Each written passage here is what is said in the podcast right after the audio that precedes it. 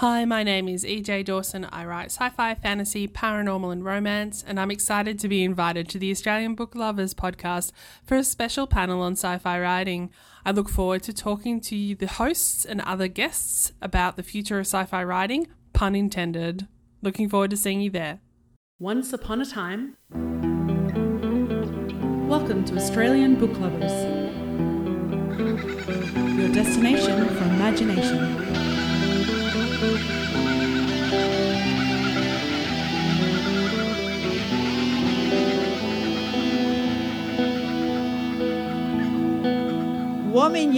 a big warm welcome to everyone and a huge thank you for joining us for the Australian Book Lovers podcast.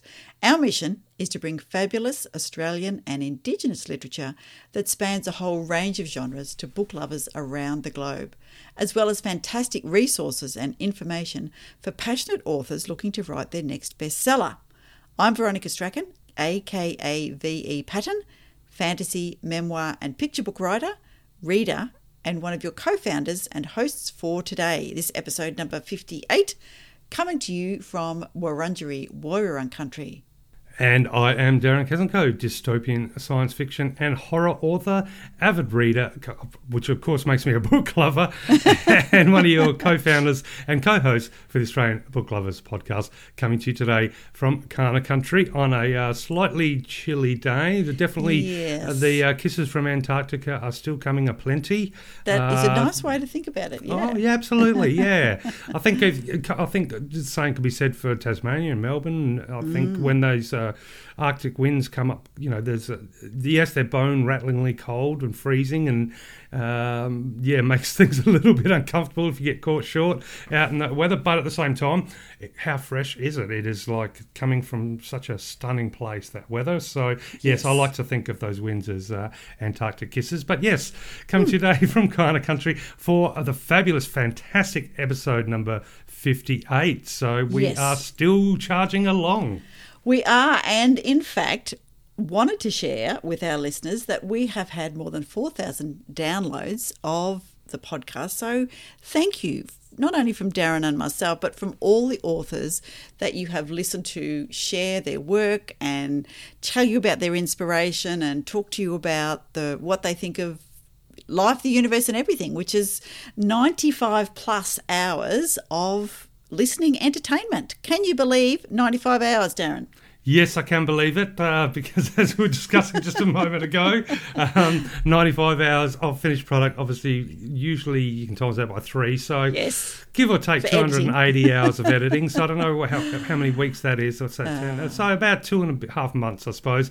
But two and a half months of solid editing, and uh, but that means you know a wonderful opportunity a to learn the craft slowly mm-hmm. i'm still very much a beginner but mm-hmm. it's just a fantastic opportunity to learn the craft of podcasting of editing i love you know discovering new ways to use these you know fantastic digital tools that we have at our fingertips that you know it's, it's just amazing yeah it can be um, a little bit of a learning curve sometimes, but mm-hmm. oh, it's so great. And obviously, you know, the the huge motivation and, and the fueling energy behind all of that, of course, is the, you know just the fantastic opportunity to talk with so many you know amazing Australian authors to chat with you about all things books and yes. themes and, and all sorts. It's it's just books. wonderful. So uh, it, you know, and I just I love the idea that moving forward, we, we hopefully we get bigger and better. But I'll learn more. We'll learn more, and yeah. uh, you know, and I hope you know our.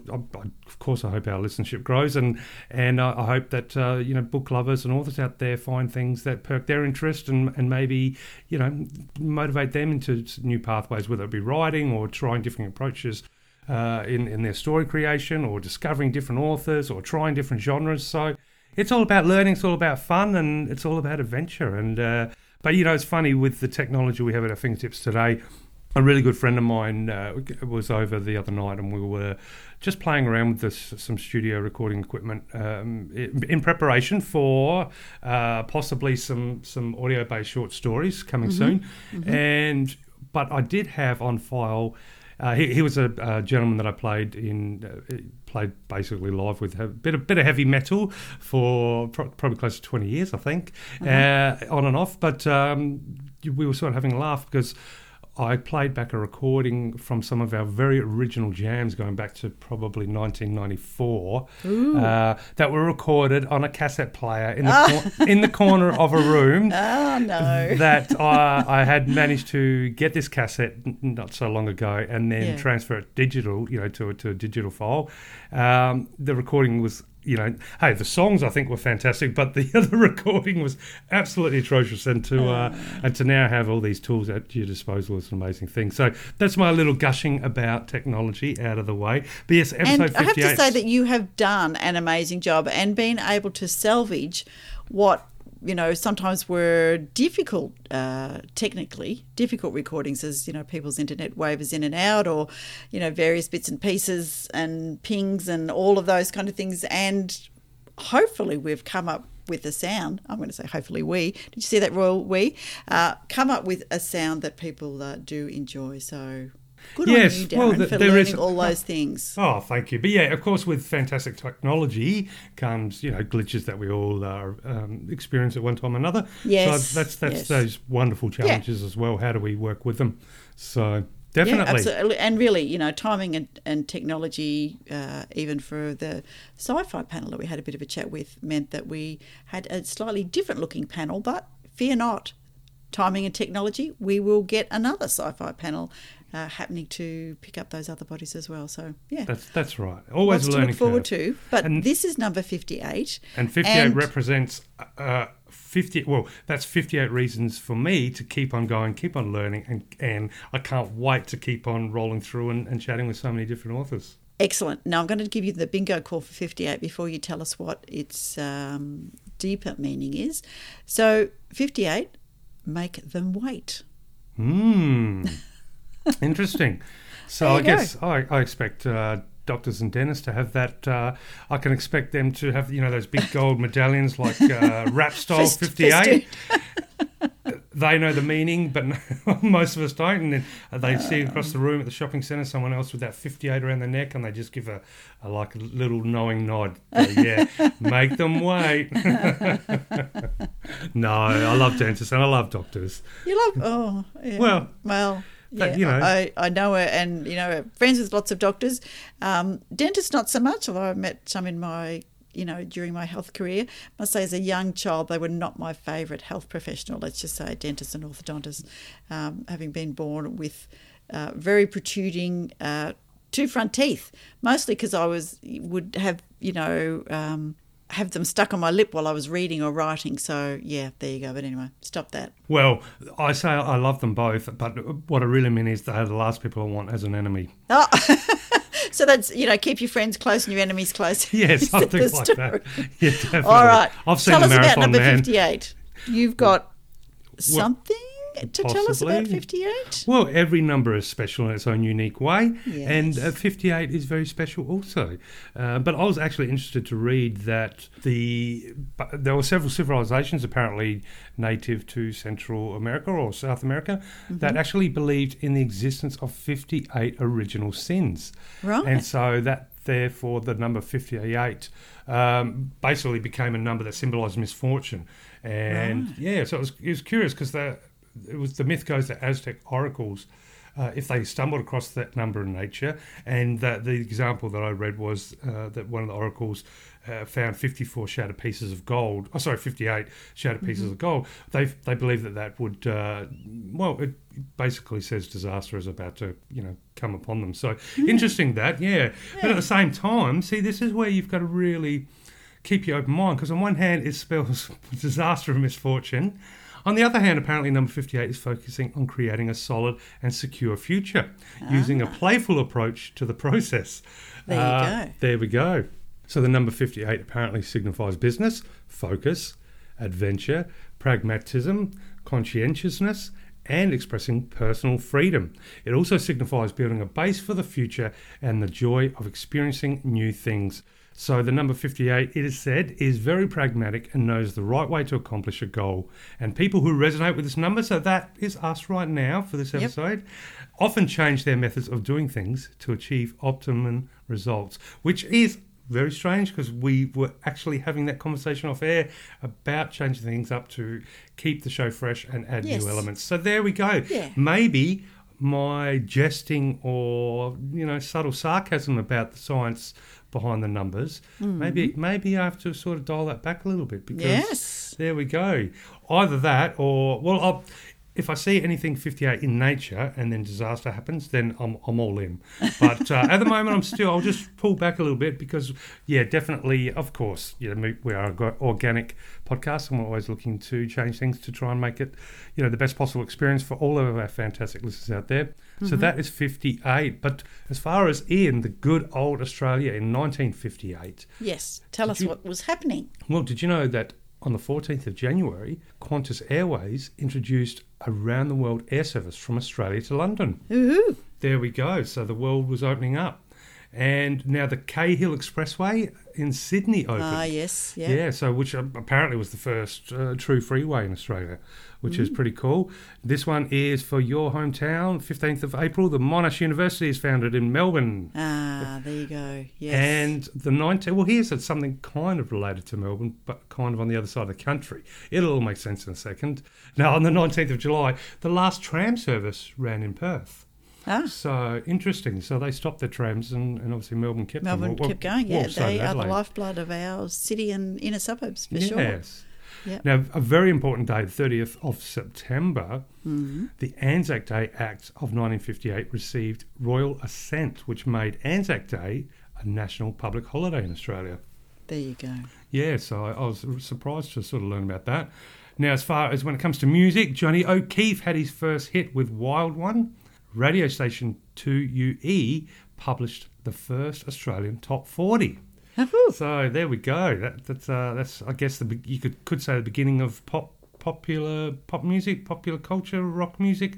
I don't know how you do good it, contributor. But, uh, Yeah. yeah, yeah, I think so. Because I, I, I mean, I was manipulated by the top forty all through my younger years. If it was if it was in the top ten, I had to go get the cast single or the single record. Yeah, or, yeah. yeah, or sit there with my pause record on the radio and uh, hopefully record it without the damn DJ coming in or out at the beginning. Ah, there you go. Yes, Back to the old cassette player. yes, Press, a lot. record, and start at the same time. Yep. Uh, yeah, yeah. Pl- well, record, play, and hit pause. And yes. you un- and then yeah. you've got to un- unpause and hope you've unclicked it. That's yeah, right, The, the correct gap. Yeah, but I was I was such a nerd. I used to put my uh, little tape recorder against the TV and record movies so I could listen to them in the bedroom. But anyway, that's for another story.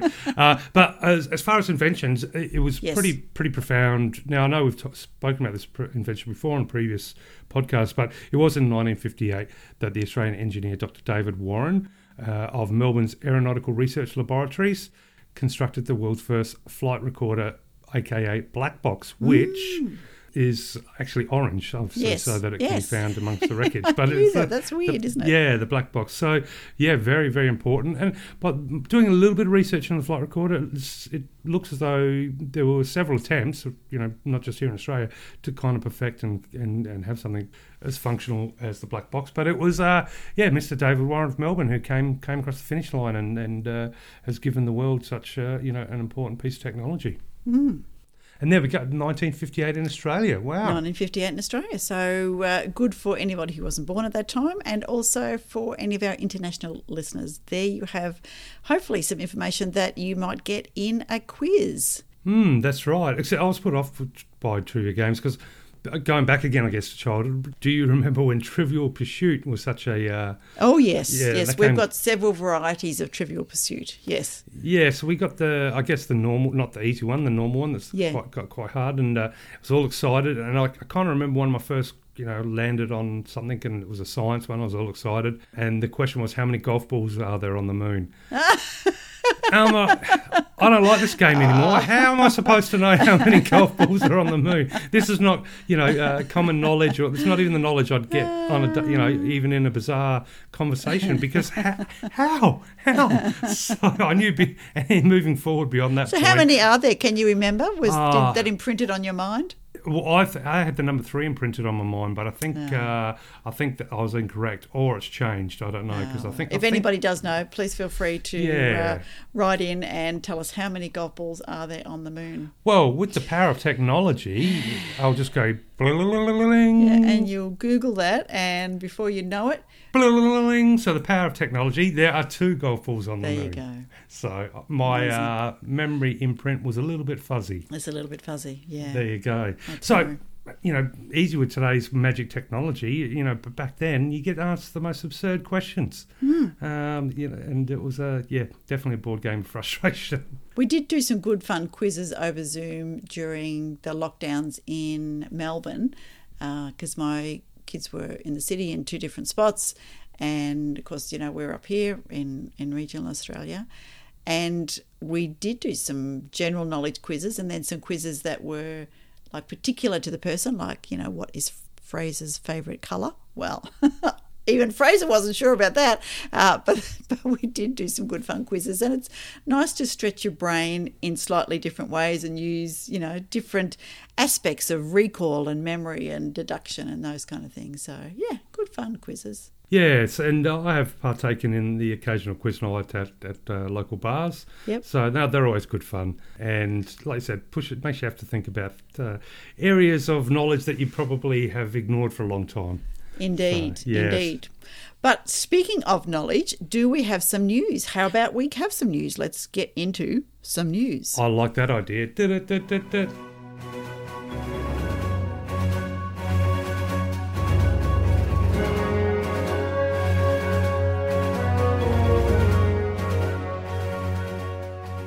All right, so a couple of general newsworthy items, and then I'm going to, you know, share some the meanings and idioms, some Australian idioms again, as we continue to educate our audience uh, or remind them sometimes. So. The Text Prize 2022 shortlist was announced, which is fantastic. And so this is for young, adult, and children's writing, and it's worth $10,000. So I'll let you know who the one, two, three, four, five, six, seven on the short list. So, and look, it's interesting just to read the really brief description just to see what is, I guess, making the cut for young adult and children's writing. So, Bellamy Jones and the Lost Tree Heart by Emily Beck is a middle grade, about 12 year old Bellamy Jones who must participate in a global robotics tournament with her sister's hand built robot in a quest to save her family's home. I like it.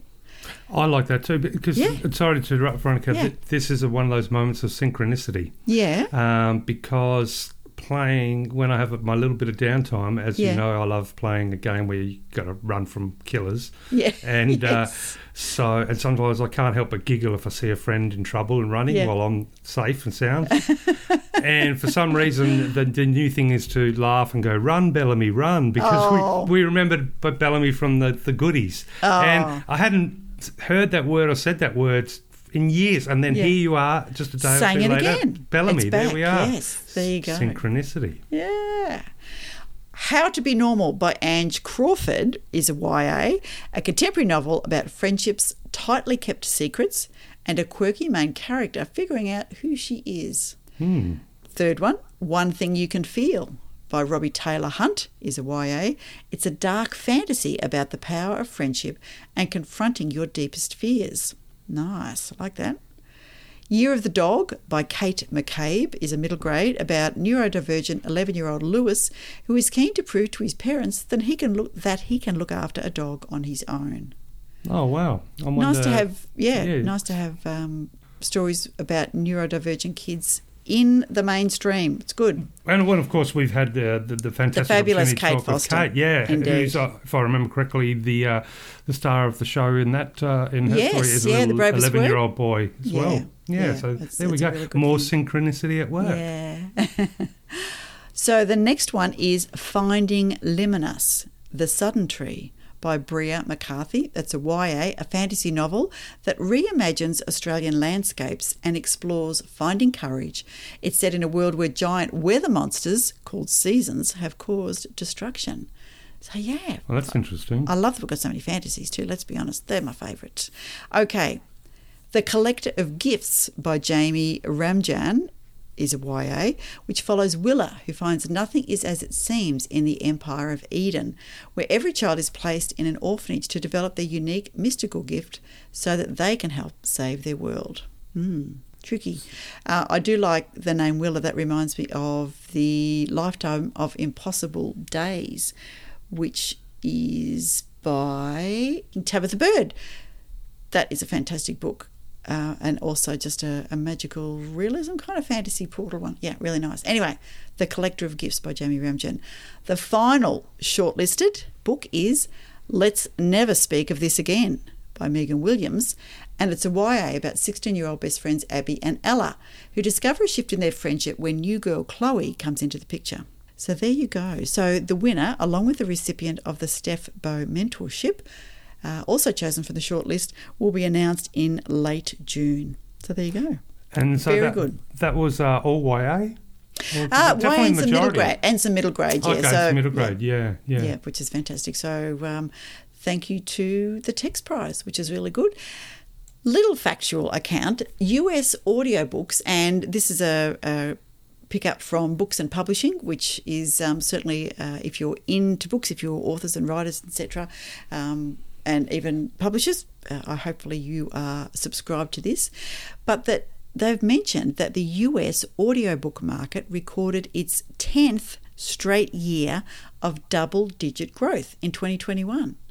So, That this is is data from the. Audio Publishers Association, uh, showing that the market grew 25% compared to 2020. There you go. So, this has That's been reported in Publishing Perspectives.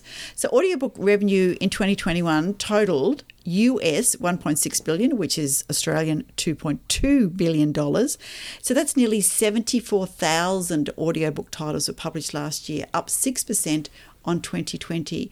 So and I'm going to talk about me in a minute. But the APA uh, executive, so the Audio Publishers Association executive director Michelle Cobb, told Publishing Perspectives that science fiction and fantasy narrowly edged out mysteries, thrillers, and suspense as the most popular genre. Well, of course, with me buying as many as I can, uh, with romance and general fiction not far behind.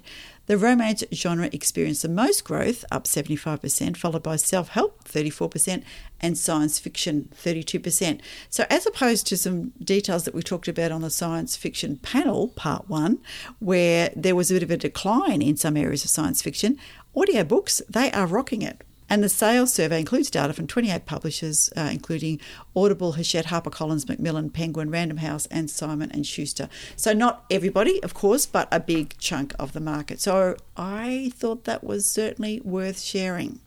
Yeah, I think it's a topic that I'd love to explore, take a deep dive into on one of our upcoming podcasts as we move forward, because I think it is. You know, on one hand, it's it's it's so prolific out there. All these audiobooks, you've got Audible, and uh, you know, ev ev so many different services there to download audiobooks. And and you're right. There's you know, it's I think it's one of the most beautiful aspects of audiobooks. One, obviously, the ease of technology. You can uh, be listening to it in your car, and then you can transfer straight to your phone, and all those things. So that's all fantastic. But ultimately, it's also, um, uh, you know, from what I've found just in my general experience with people audiobooks, that you know they're reading books that they wouldn't normally have time to read. Um, yes, Um, and this so is true.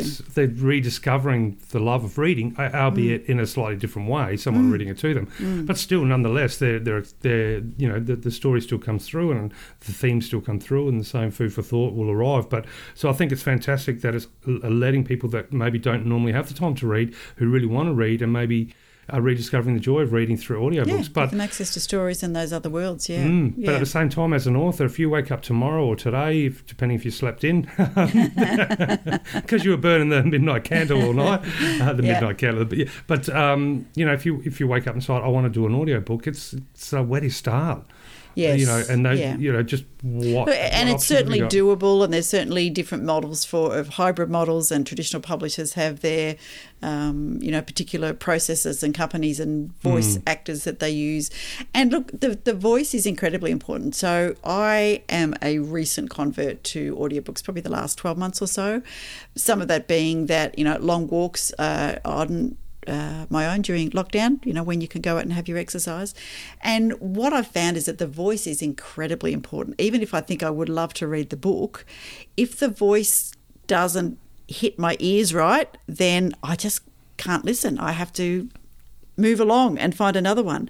Mm. And it's it's really interesting because you know I use the little you know uh, earbuds uh, so that not the rest of the neighbourhood needs to hear uh, the story, and. I've found that I am really tuned into hearing Australian voices, that almost regardless of what they're narrating, whether it's the Phryne Fisher murders or whether it's um, Traci Harding's fantasy series, you know, whatever that might be, if it's an Australian voice, it feels very comfortable and it's fine.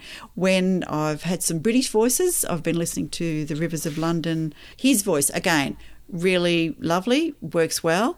There are some of the American voices which, again, brilliant. I'm listening to Vicious by V.E. Schwab at the moment. Absolutely fine. But then there, there are the occasional voices that I go, ah, oh, no, I just can't listen to this even if the book is really good. It's almost as though it just kind of pings, I don't know, against a really sensitive eardrum or, or something, or maybe my brain just doesn't like the sound of it. So, yeah. But I listen to my audiobooks through the library because if I was to take out another book subscription, I think I might, you know, be uh, having to give up the house. But so our local library uses about three different audiobook uh, platforms and uh, I think BorrowBox and Libby are the ones that I tend to use. And you can borrow the books for a week, and then you can. It takes a little bit longer usually for me to read them, depending on how often I walk. But it, it's easy then. You can read them, you can, oh, sorry, listen to them, you can review them, you can send them back if you like them, you can get them out again. Uh, you still have to reserve them if they're pretty popular. And, you know, unfortunately, some of the more popular books don't always have their audiobooks out at the same time. So, uh, yeah, sometimes you have to wait. But that's my audiobook experience. Do That's interesting because to well, audiobooks. I do. I, have usually downloaded them. Hmm. Um, mm. And yeah, I understand what you mean about the voice being important. Obviously, mm. the hmm. voice is going to be important. Uh, everybody has a different ear for different voices. And I think that, you know it's just one of those new elements of literature that is uh, you know a, a, not a symptom but uh, an accessory to today's technology because mm. you know uh, I guess that one thing that comes up is you want a voice that is not going to get in the way of the story so it's well quite, this quite, is it's true. quite got to be invisible yeah. but also wow way. but also I'd, I'd say one that's able to get into the story so Kobna, who reads uh, Ben Aaronovitch's Rivers of London, he does all the voices and he does all the accents because, you know, as you know, in very small, uh, you know, the United Kingdom, British Isles, etc., Scotland, Ireland, there are so many different accents that, you know, 20k up the road are completely different.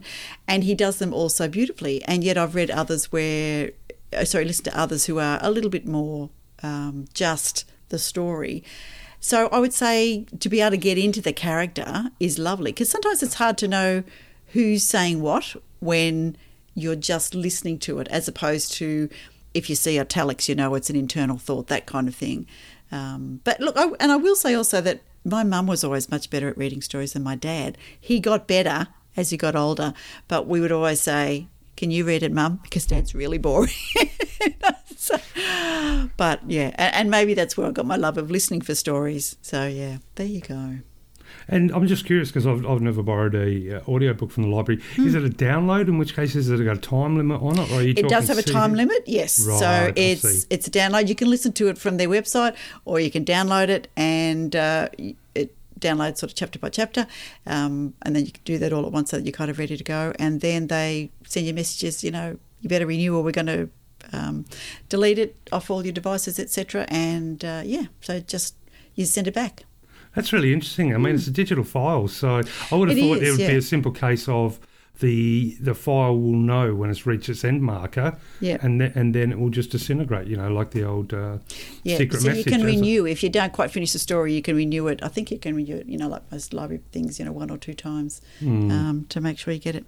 But there you go. All right. So that was my news, which is interesting. I wanted now to just before we do, uh, you know, jump into your news, we are up to Q with the meanings and origins of Australian words and idioms. Many thanks to the Australian National University School of Literature, Languages and Linguistics. So here's one that will be a favourite of yours, and I don't think it's going to be a stretch for you to tell me. Okay. Do you know what a quokka is? Oh yes, I know what a quokka is. Never had the uh, the opportunity to have fun and party with one in real life, but I have. They, they are cheeky little blighters, let me tell you. I've seen them over on Rottnest Island, yes. So, for those who don't know uh, and who haven't seen our uh, little emblem, our little mascot for comedy, uh, the comedy genre on uh, Australian Book Lovers, a quokka is a small, short tailed wallaby. Its Latin name is Setonix brachyurus uh, of southwestern Western Australia. Uh, including Rottnest and Bald Islands. And these islands are free of quokka predators such as foxes and cats, which means they can, you know, breed uh, quite comfortably. And the quokka was first recorded by Europeans in 1855, and it comes from the, the Noongar, uh, the Aboriginal language of this area. So quokkas are about the size of a cat. They have long greyish brown fur and rounded ears, and they look quite cute, but of course they're not. They are wild animals, so, you know, please don't try and feed them. It's not a good thing. However, they they're very famous, I understand, for being the absolute superstars of photos, aren't they? Oh, they love a photo. Yes. Yeah, they're all- they love a photo. yeah, abs- absolutely gorgeous. And I've got another Q word, which is another. Well, it's qual. Oh, okay. Qual. So yeah. Yeah, yeah, that's now most pe- most listeners out there won't know what I'm talking about when I say that uh, that's actually a bad word at the moment. And that is based on a short stinted government contracting job I did. Right. Uh, so, but uh, that's All right, rather- we'll just let that one slide, I'm- shall we? No, no, no, no, no. but I think qual, the, the, the when I hear qual, it's an acronym for something that Ah, I suspect is very okay. different to what you're going to think. What I'm going to say, indeed, because I'm going to say quoll is any of several marsupials of the genus Dasyurus of Australia and New Guinea. So quolls are cat-sized as well, marsupials with long tails, pointed snouts, brown fur, and distinctive white spots. I do like a quoll. They are nocturnal and they hunt insects, birds, and small mammals. And the word quoll derives from the Guugu Yimithirr, an Aboriginal, and apologies for the incorrect pronunciation. Uh, that is an, an Aboriginal language of northeastern Queensland. Joseph Banks, the botanist who came out with James Cook's uh, Voyage of Discovery, Discovery, um, European uh, discovery in 1768 to 1771, recorded it in his Endeavour Journal. And when the that was when the Endeavour was beached for repairs on the site of the present day Cooktown. However, quoll was not the name that the European settlers used. They used native cat until the end of the mid 19th century. So from the 1960s, the word quoll replaced native cat, and today quoll is the, the dominant term, uh, you know, using the local uh, traditional owners' language, which is excellent. Oh, there you go. Hmm. So that's probably enough for me. That's Q. So do you have some new books for us this week?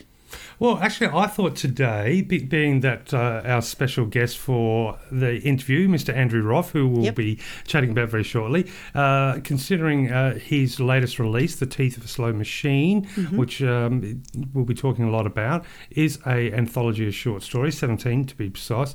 I actually thought in this new segment I would run through just a few uh, short story competitions that uh, are closing soon Sounds across good. Australia that uh, anybody with a pen, pencil, you know, dictator, keyboard ready. Can, yeah, can jump on in and, and have a shot. So the first one I'd like to uh, let our listeners know about is from the Society of Women Writers New South Wales, and it's the uh, it's the well, it's the Society of Women Writers New South Wales National Writing Competition for 2022. Now it is open to uh, all women writers who are Australian citizens or permanent residents, aged 18 years or over. And now it is available to members and non-members. The closing date for this national writing competition is 6 p.m. uh, Australian Eastern Standard Time on the 30th of June. So You've uh, still got a few weeks there to pen a little masterpiece. So it is for basically. Uh, so the prizes awarded are going to be for short story, for fiction, with the winner receiving 500, highly commended $250, and commended $100. Short story non-fiction, same thing again, $500, 250 and 100 Poetry, there's actually a $300 prize tag for the winner, $200 for the highly commended and 100 for the commended. And winning entries will also be considered for inclusion in the Society's centenary anthology to be published in 2025.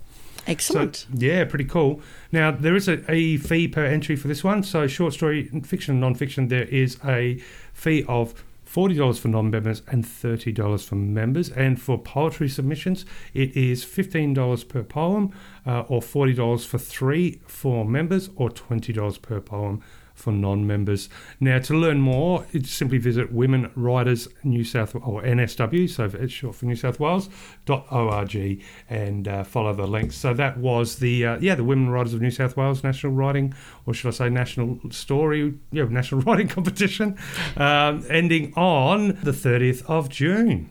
There you go. End of the financial year. Good time to end. Yes, yes. Now here's one a little bit up. Well, I would say up your alley, but shall we, shall we say local to your region, kind of.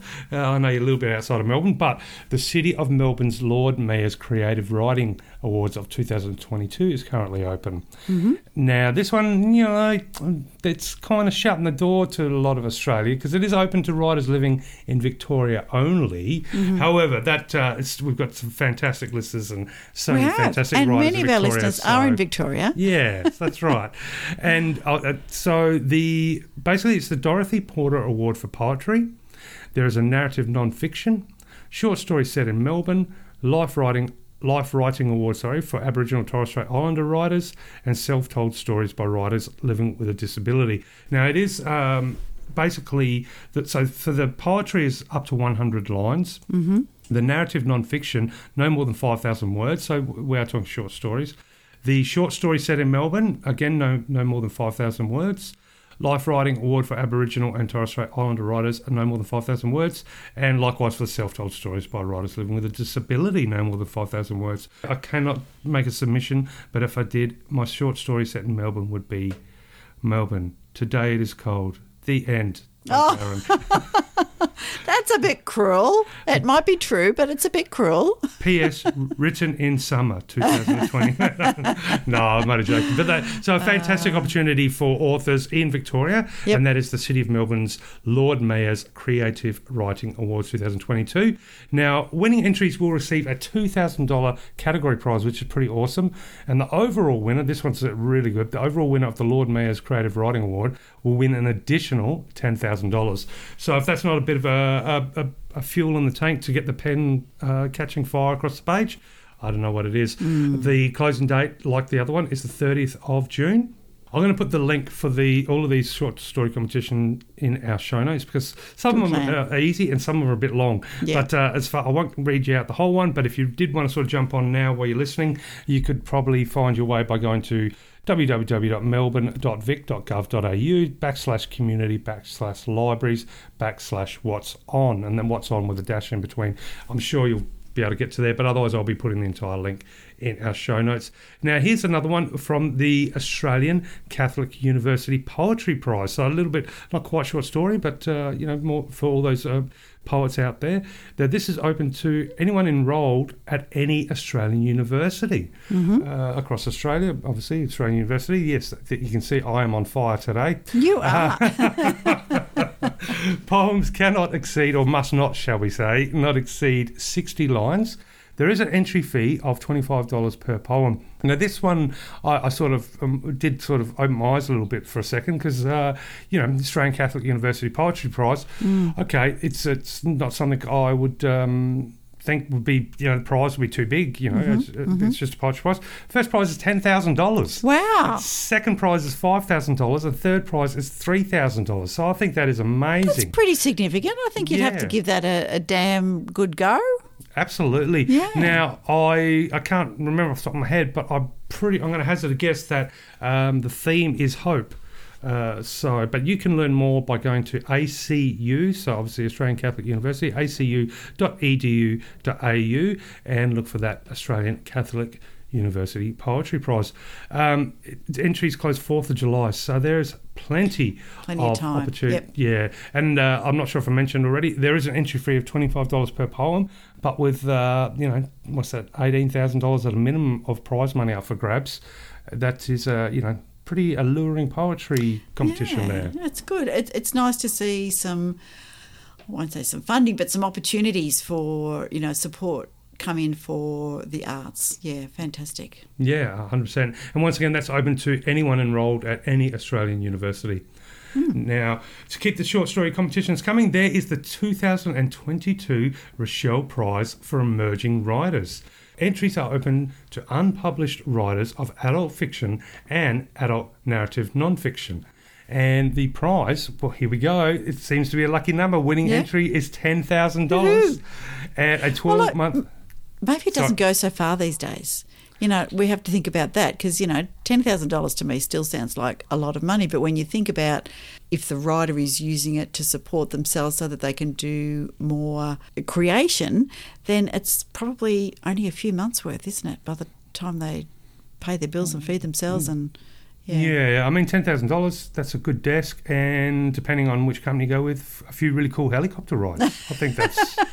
I don't think that's. But anyway, uh, there might be some criteria. Sorry, go on. Tell us Oh. more about this uh, this particular festival. Absolutely. So, as I mentioned, the winning entry is ten thousand dollars, but it also a twelve month mentorship with Hachette Australia. so great. Um, yeah, so that's very cool. I always feel funny when you say writers of adult fiction because if I said, um, you know. Director of adult movies. What would what, what would come to mind? We don't want any of your movies, Darren. Yeah, moving well, on. a writer of adult fiction. so, the first three chapters of the work with a maximum word length of 20,000 words. This is, uh, I'm assuming, the submission uh, criteria. A one page synopsis, a chapter breakdown of the rest of the work, no more than two A4 pages long. Closing date is the 8th of July 2022, of course. And you can learn more by going to or visiting emergingwritersfestival.org.au. And that was the Yes. 2022 Richell Prize for Emerging Writers. Very good. But the list doesn't end there. Ah. So, I mean, it is winter. It's no better time than to get your pen down, as in get your pen to work, should I say, and uh, yeah, get these short stories and submit them. You never Yeah. know what's going to happen. So, Or go to a, a festival because there are a stack of festivals on. Yeah, I think maybe we'll have to spotlight that on our next news. out. Yes. Maybe that's um, both of our homework to do. Yeah, I've got it right here in front of me because I Oh. forgot that I was going to mention it. But you're telling us all about short stories, so let's just do that because then I want to get on to um, listening to your interview with Andrew Roth. Yes, yes. Well, I've got two more uh, short stories to let everyone know about. Yep. Mm-hmm. One is the Boroondara Literary Awards, and that is an open short story competition for short stories word length between 1,500 and 3,000 words. First place receives $1,500, second place $1,000, third place $500. Um, there's also a Keith Carroll Award of $500 given to the best entry from the Boroondara resident. Now, the it doesn't say there that there's any sort of um, admission fee. Closing date of 29th of July. Now, again, that's a little bit of a tricky web link, but I will have that there. See, it's just one click on your mouse from our show notes. Yes. And the last little, uh, little, what should, what should I say, the, the awesomely lucky last uh, short story uh, competition that I'd like to highlight is the 2022 Sydney Hammond Memorial Short Story Competition. So, first prize is $250 plus Hawkeye Publishing gift voucher, plus anthology cover based on the winner's story. Shortlisted and longlisted are announced, plus top 40 published in an anthology. The maximum is 1,000 words for the short story competition. The theme, Water Under the Bridge, is a $15 entry, and closing date is the 1st of August. So that gives you quite a bit of time to consider Water Under the Bridge and what that might mean. To learn more, you can visit hawkeyebooks.com.au where you'll find all the information for that one. Very good. So I think I honestly think you know winter when it's cold, it gets dark early, and uh, you know if you wanted to write a short story, if you have written short stories, you know there's there's so many you know amazing opportunities out there. Of course, there can only be one winner, but just the process of maybe you know putting your back to the wall and saying, right, I've got three weeks to come up with a maybe one, two, three short stories and send off the best or send them off all. You've got a whole range of different competitions out there, and you just never know. You do just never know. It might be what you've been looking for. So if you've been a reader up till now and you think, you know what, perhaps I could have a go by just at least starting with a short story, you had an idea rattling around in your head, give it a shot. Get out there. Yeah, I mean, so you know, for example, one I might be submitting would be short story. I can't send that Melbourne one, but for Adelaide, it would be I arrived in Adelaide. It was awesome by Darren. it doesn't have to be long. I think you're talking about microfiction now. So let's just move on. Now, I did mention the literary festival, so I should just say that there is a fabulous website that's put together. It's been put together for a number of years now by uh, writer Jason Nahrung, uh, Vampires in the Sunburnt Country, and he puts up the Australian Literary Festival calendar. So he gathers all of the bits and pieces, he puts them in months. The links are all there, and it's incredibly useful. So uh, you can find, like June, there's just an absolute swamp of festivals to go to in June all over the country. Denmark and WA, Words on the Wave, Central Coast New South, Bellingen, Port Fairy, Woodend, Comic Con in Melbourne. Uh, there's trade conferences in Sydney, Winter Words in Beechworth. Oh, that's lovely. Maybe I'll go to that one. Emerging Writers Festival, which you mentioned, Supernova. There's the Williamstown Literary Festival. There's the Disrupted Festival Ideas in Perth. Uh, that's later in June. The Glen Eira Storytelling Festival, the Outback Writers Festival in Queensland, the Northern Territory Writers Festival, which has been rescheduled a couple of times because of COVID. So please go along to that if you are anywhere near the Northern Territory, Darwin, uh, at the end of June. Uh, the Kids YA Festival in Sydney, and Supernova is over in Perth this year as well. So there you go. Hmm. So we'll put that link on the uh, show notes so that you can actually have a look at Jason's calendar and pick up all the details there. Fantastic. So, yes, we've got a fantastic guest today, as you mentioned, or mm-hmm. that we were going to chat about, uh, Mr. Andrew Roth, who by chance happens to also be a fantastic Adelaide author, yes. Adelaide-based author. but uh, the he is um, celebrating the release, the debut release of his short story anthology, the teeth of a slow machine, and it yeah, was. I love you know, that title. Mm-hmm, mm-hmm. Absolutely, yeah. It really invokes something. You know, I don't, it's one of those words or terms that can invoke a, a kind of like it's a weird feeling. Like, yeah. is it is it a, is it a menacing? Is it quiet? Is it uh, you know, is it a slow machine of time or is it a slow machine mm. of destruction? Uh, so I really, I, it's such an you know ambiguous term. So mm. a fantastic title for the book, which wasn't the original title, which is something you'll discover in the uh, wonderful chat that I had the opportunity to chat with Andrew. Mm. Um, so. I think he, you know, we cover so much about short stories and and you know elements to his writing, and you know, it was just a really great chance to to delve into a little bit of the his craft and, and the motivations behind his craft. Having had the pleasure of reading some of the book already, uh, it is well. I won't give away anything too much because I do Don't talk about it, it in the let's interview. Yeah. It, yeah. So let's jump straight into the interview, ladies and gentlemen. Mr. Andrew Roth.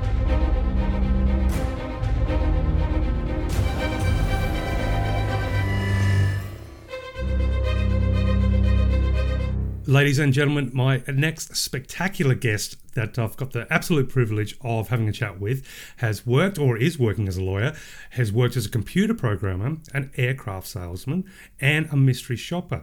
When not writing, he says he cooks, argues, laughs, and administers a small human, of course, as well as listening to some music. Now, this gentleman's short fiction has appeared in uh, publications such as Meanjin, Overland, Griffith Review, and Going Down Swinging, which is just a few names on, uh, among many.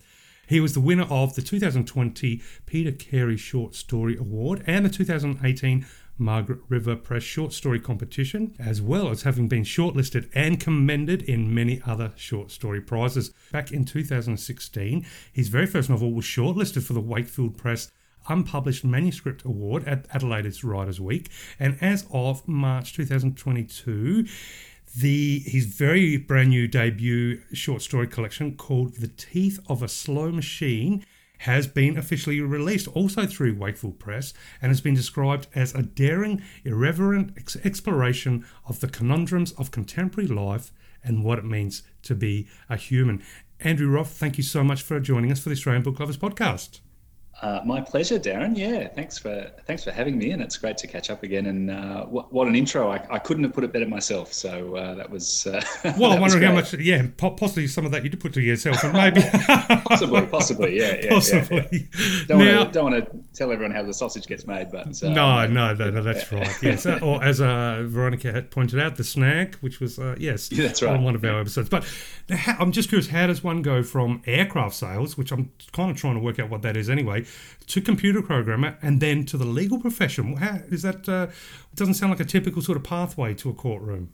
Yeah, perhaps I just have a um, short attention span. I, I don't know, but uh, no, I, I, I studied um, studied computer programming and law uh, at, at university, um, and and did one and then the other basically, uh, and and the law has taken me to um, basically a, a, a, business where we invest in a few different other companies. Uh, one one of which was a uh, a flight training school in Melbourne uh, that also sold aircraft. Uh, and and briefly, one of my hats that I was wearing was uh, was aircraft salesman. So um, that was a, a, a short but pretty scary uh, for a, a, a, little while for someone who didn't know a great deal about aircraft. But I, I got up to speed pretty quickly and relied on the um, the pilots at the, the school to um, to tell me uh, what was going on. So uh, mm-hmm. yeah, yeah, something a bit different. Uh, one of my goals in life at uh, some point is to not only learn how to fly a helicopter,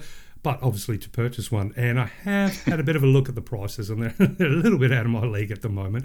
But at least uh, if when I if that moment comes to fruition, and I do find myself shopping for a helicopter, which will probably come before any lessons, because at least then I'll have it. I can sit in it. The the learning part that can come later. But uh, maybe I'll uh, have a chat to you, and so you can make sure I'm not going to lose my uh, pants and shirt in the uh, the transaction. absolutely, absolutely. Maybe you can you can do a timeshare or something with a hundred other people, or, or, or, something. We'll work something out. So. Oh, that, that's an interesting idea. but then, yes, well, we'll definitely have to vet the pilots extremely well because the irony is I have a bit of a fear of flying, so we'll work that one out. now, uh, before we get into the, all the seriousness and all the fun and all the excitement that is literature, I was just wondering if your life was current life was turned into a character on Law and Order, as far as in your legal profession, would you prefer to see yourself as a lawyer for the defence or the prosecution? Great question. You know, I think uh, I'd, I'd probably join the defence team because I do like playing the devil's advocate, and I think you know part of the part of the fun of you know being a being a lawyer is examining things from uh, from all sorts of different angles. Mm. Usually, if, if, if someone's being prosecuted, um, there's a, there's a, a, a you know a, a, fair whack of you know evidence that's that's sort of built up um, in in the case against them. So um, you know you've got to uh, you've got you've got to think pretty laterally if you're uh, if you're a defence counsel. I think i have never practiced in criminal law, but um, I think I'd, I'd, I'd be on the defence team, and um, you know obviously in all seriousness, I think um, you know uh, defence lawyers do a um, a really important job and uh, can only work with with the with the facts and um, you, you, know they do a lot of as I understand it a lot of guilty pleas and and and helping clients um, you know understand their their options that, that may not be you know taking it all the way to the, the high court and fighting things but but mm. you know coming to coming to the realization that they've done something um, that that that isn't right, but um, making sure that that they're represented when the sentencing rolls around. So um, yeah, I, I think uh, I think I'd be on team defence. Uh, I, th- I, agree with you. I think I would too. And I have no zero uh, experience with anything to do with criminal law or anything like that. But I do, you know, my observation from from a uh, well from a distance standpoint is that uh, you know the importance of lawyers in general, but especially defence lawyers, is is akin to you know someone finding themselves on another planet with different languages, and and, and you suddenly have a best friend that's going to help navigate the waters with you and uh, try and make sure you can get home home back home okay. Because I would you know for, for most of us the inside a courtroom is as uh, foreign as you know uh, an empty beach on Mars isn't it really? Yeah look absolutely. It's a, it's another world and and the very few times that I've appeared in court in a professional capacity it's um, you know it's it's it's it's as a lawyer who understands 80% of what what's going on it's it's scary. But as a um, as a defendant who's never been in court before, it must be terrifying. So um, yeah, I think it's a really important job. Yes, I agree. And and yes, if I was on Law and Order, I'd like to be a defence lawyer. I'd also like to hang out with Ice-T a bit because I think it's just absolutely crazy that a, a, rap and singer songwriter who wrote uh, was it Cop Killer ended up being a beacon of morality. But he is a he is a great guy and, and fun show. But nonetheless, legal stuff aside, well, actually, no, not legal stuff aside yet, but you mentioned a little bit about you know the the I guess the objectivity that's required in, in law, and I know that uh, recently I, I, had the pleasure of speaking with uh, Tanya Heaslip, who is also a lawyer, and you know as part of the conversation, Tanya mentioned that some of the challenges she discovered when uh, when it came to switching from mention the challenge, should I say, uh, that she discovered when it came to switching, taking a legal hat off when it came to writing legal documents, and then shifting to you know fiction, so which by its nature in general is subjective. Uh, now, obviously, we don't want to go in because it's your private matter of, of what you exactly do with uh, with regards to the legal profession. But I'm wondering, is uh, between programming and the legal system or, or the law uh, world that you find yourself in. Have you found a similar challenge when it comes to adopt, you know, moving into your short writing and being able to, or, that, that need to be able to change hats at the turn of a dime, or has writing always been a part of your life and it's been no issue? Yeah, look, I, I really enjoy writing. I think largely because it does seem to exercise a different part of my brain to what I'd call professional or technical writing. Uh, mm-hmm. And and on the professional technical writing side, you know, I most of my day to day is is drafting contracts, uh, which seems to me um, a lot like computer programming. It's it's it's basically um, using rules to try and engineer an an outcome. Um, and your goal in doing that is really to eliminate any sense of ambiguity or um, anything unclear. But uh, in my creative writing, I really revel in introducing ambiguity, leaving space for the reader to um, to interpret and and decide what they think is is going on. And I love mm. those ambiguous spaces um, in and around short stories. Uh, so uh, I think the you know the legal writing side of my brain inf- informs the creative writing side, but it, it, feels like a completely different process to me. Mm. And it's interesting that you mentioned, you know, that that uh, contracts seem a little bit like programming.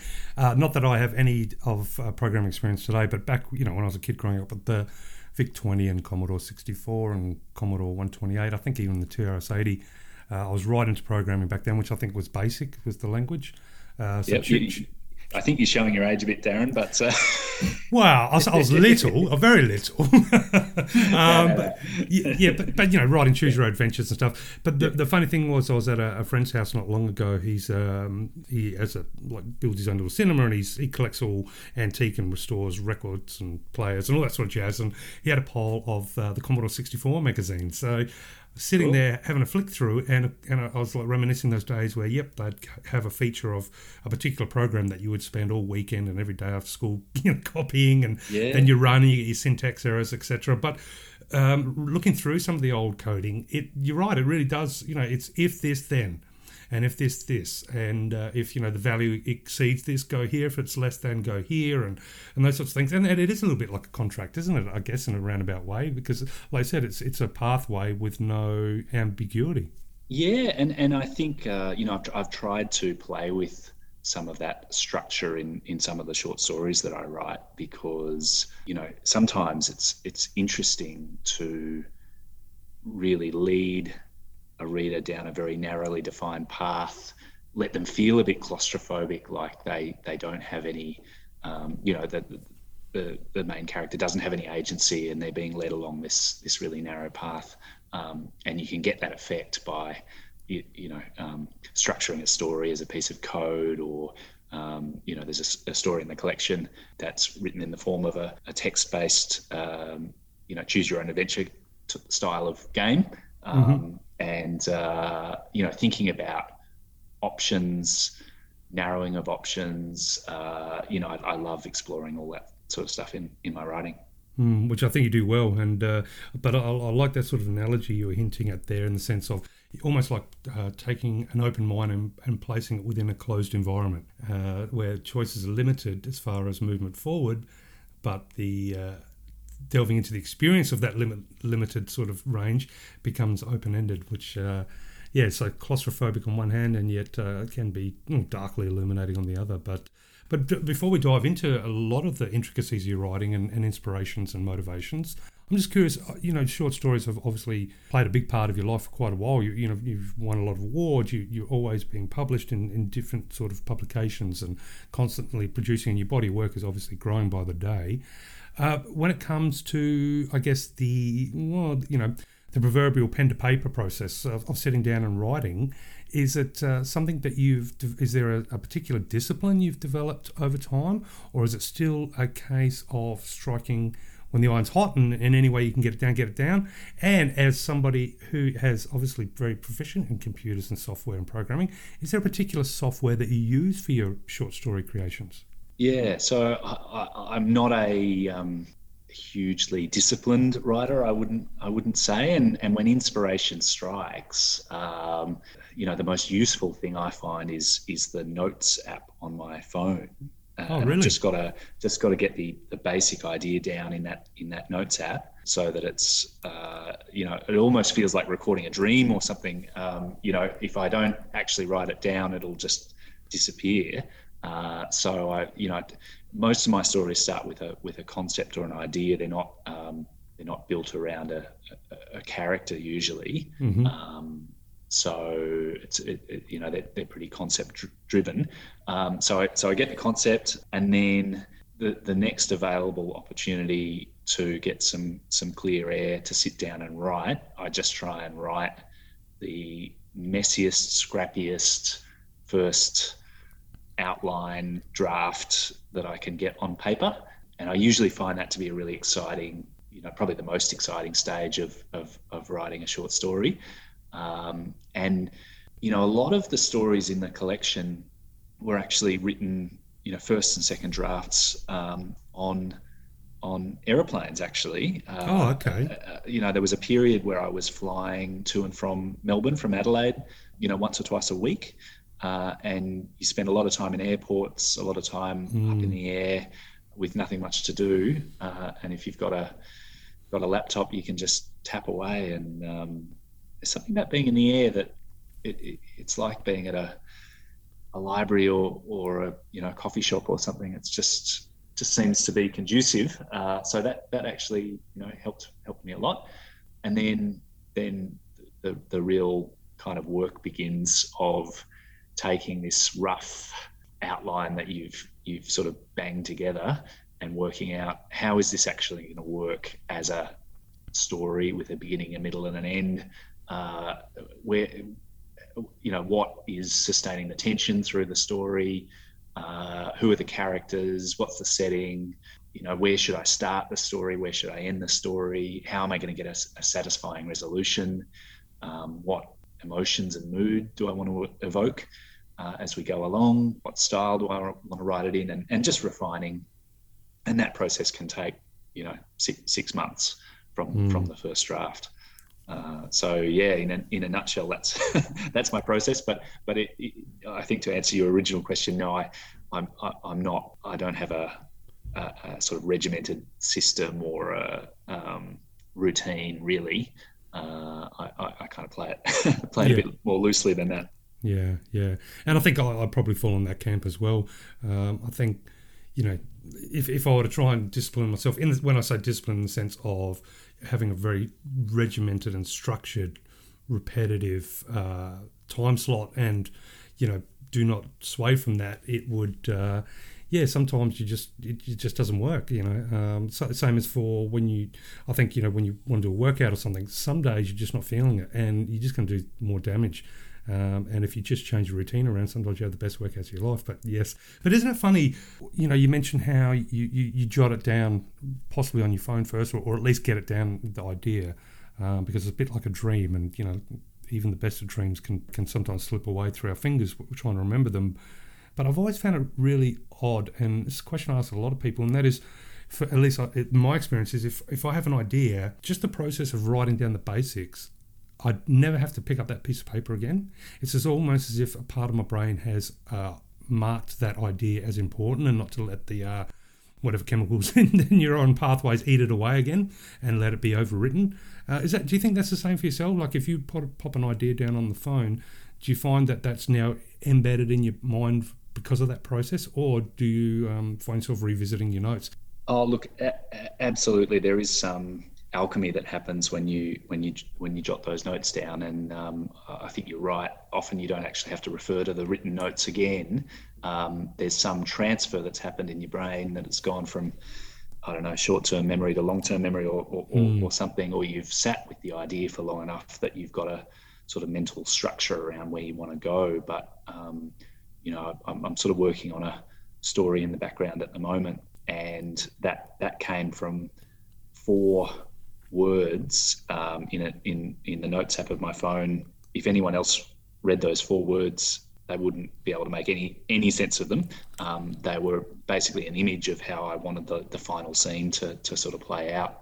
Um, but it's a, you know, from that, um, you know, I'm, I'm, up to 5,000 words already and it'll probably be a, an unpublishable 10,000 word story. So, uh, you, know.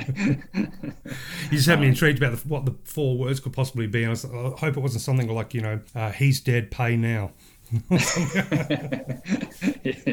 it's it was. Um, I, I, can't remember exactly what the four. I could go back and look at my phone, but oh. um, it's it's sort of uh, along the lines of, you know, matchbox car dust um, hut or something like that, uh, and, and and that even now, you know, I can conjure up the the, the, the scene in my mind. There so, we go. More, more, more of a uh, symbolic arrow pointing to a memory as opposed to something that's spelling out the memory. Yeah, yeah, exactly. Yeah. Yeah. Okay, so now, uh, having read one of your recent blogs, uh, talking about the process of writing and, and being a writer and, and you know all the all the work that you do do. Now, in one of your recent blogs, you did uh, chat a little bit about how you know you, you felt like maybe your uh, your writing identity was not, was a bit of a secret, not in the sense of you want to keep it a secret, but you felt as though that you know it was a bit of a secret I guess I can't put you know the, the, the words in your mouth, but you, you mentioned it was a bit of a secret in the sense that you weren't so sure about calling yourself a writer, um, but hinted that you might try you know moving forward to describe yourself a little bit more as a writer. I'm just curious now that the Teeth of a Slow Machine has now been released and the book is out there and, and people are loving it. Are you finding it a bit easier to say I am a writer? Yeah, I think the I think the cat's out of the bag now, and uh, no more secrets, think, Andrew.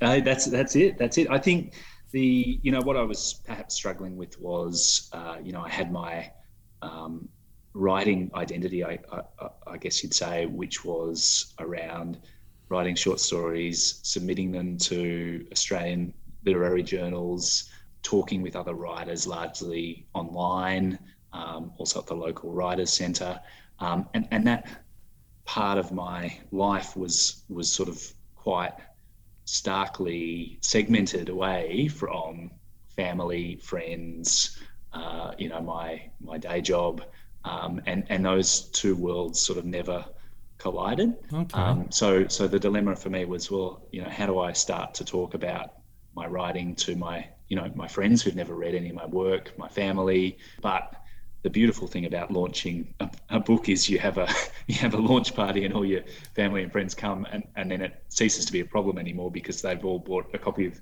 your book and they're starting to read it and uh, there's no going back after that so uh, but, right. but I found it to be a really um, a really lovely experience to have to have all these people who've who've not read any of my writing uh, the people that I love uh, start to start to see what I've been doing, you know, in mm. locked in away in a room for the last five years, um, and uh, they've all been great. They've, you know, been really um, supportive. So uh, it's it's it's been great.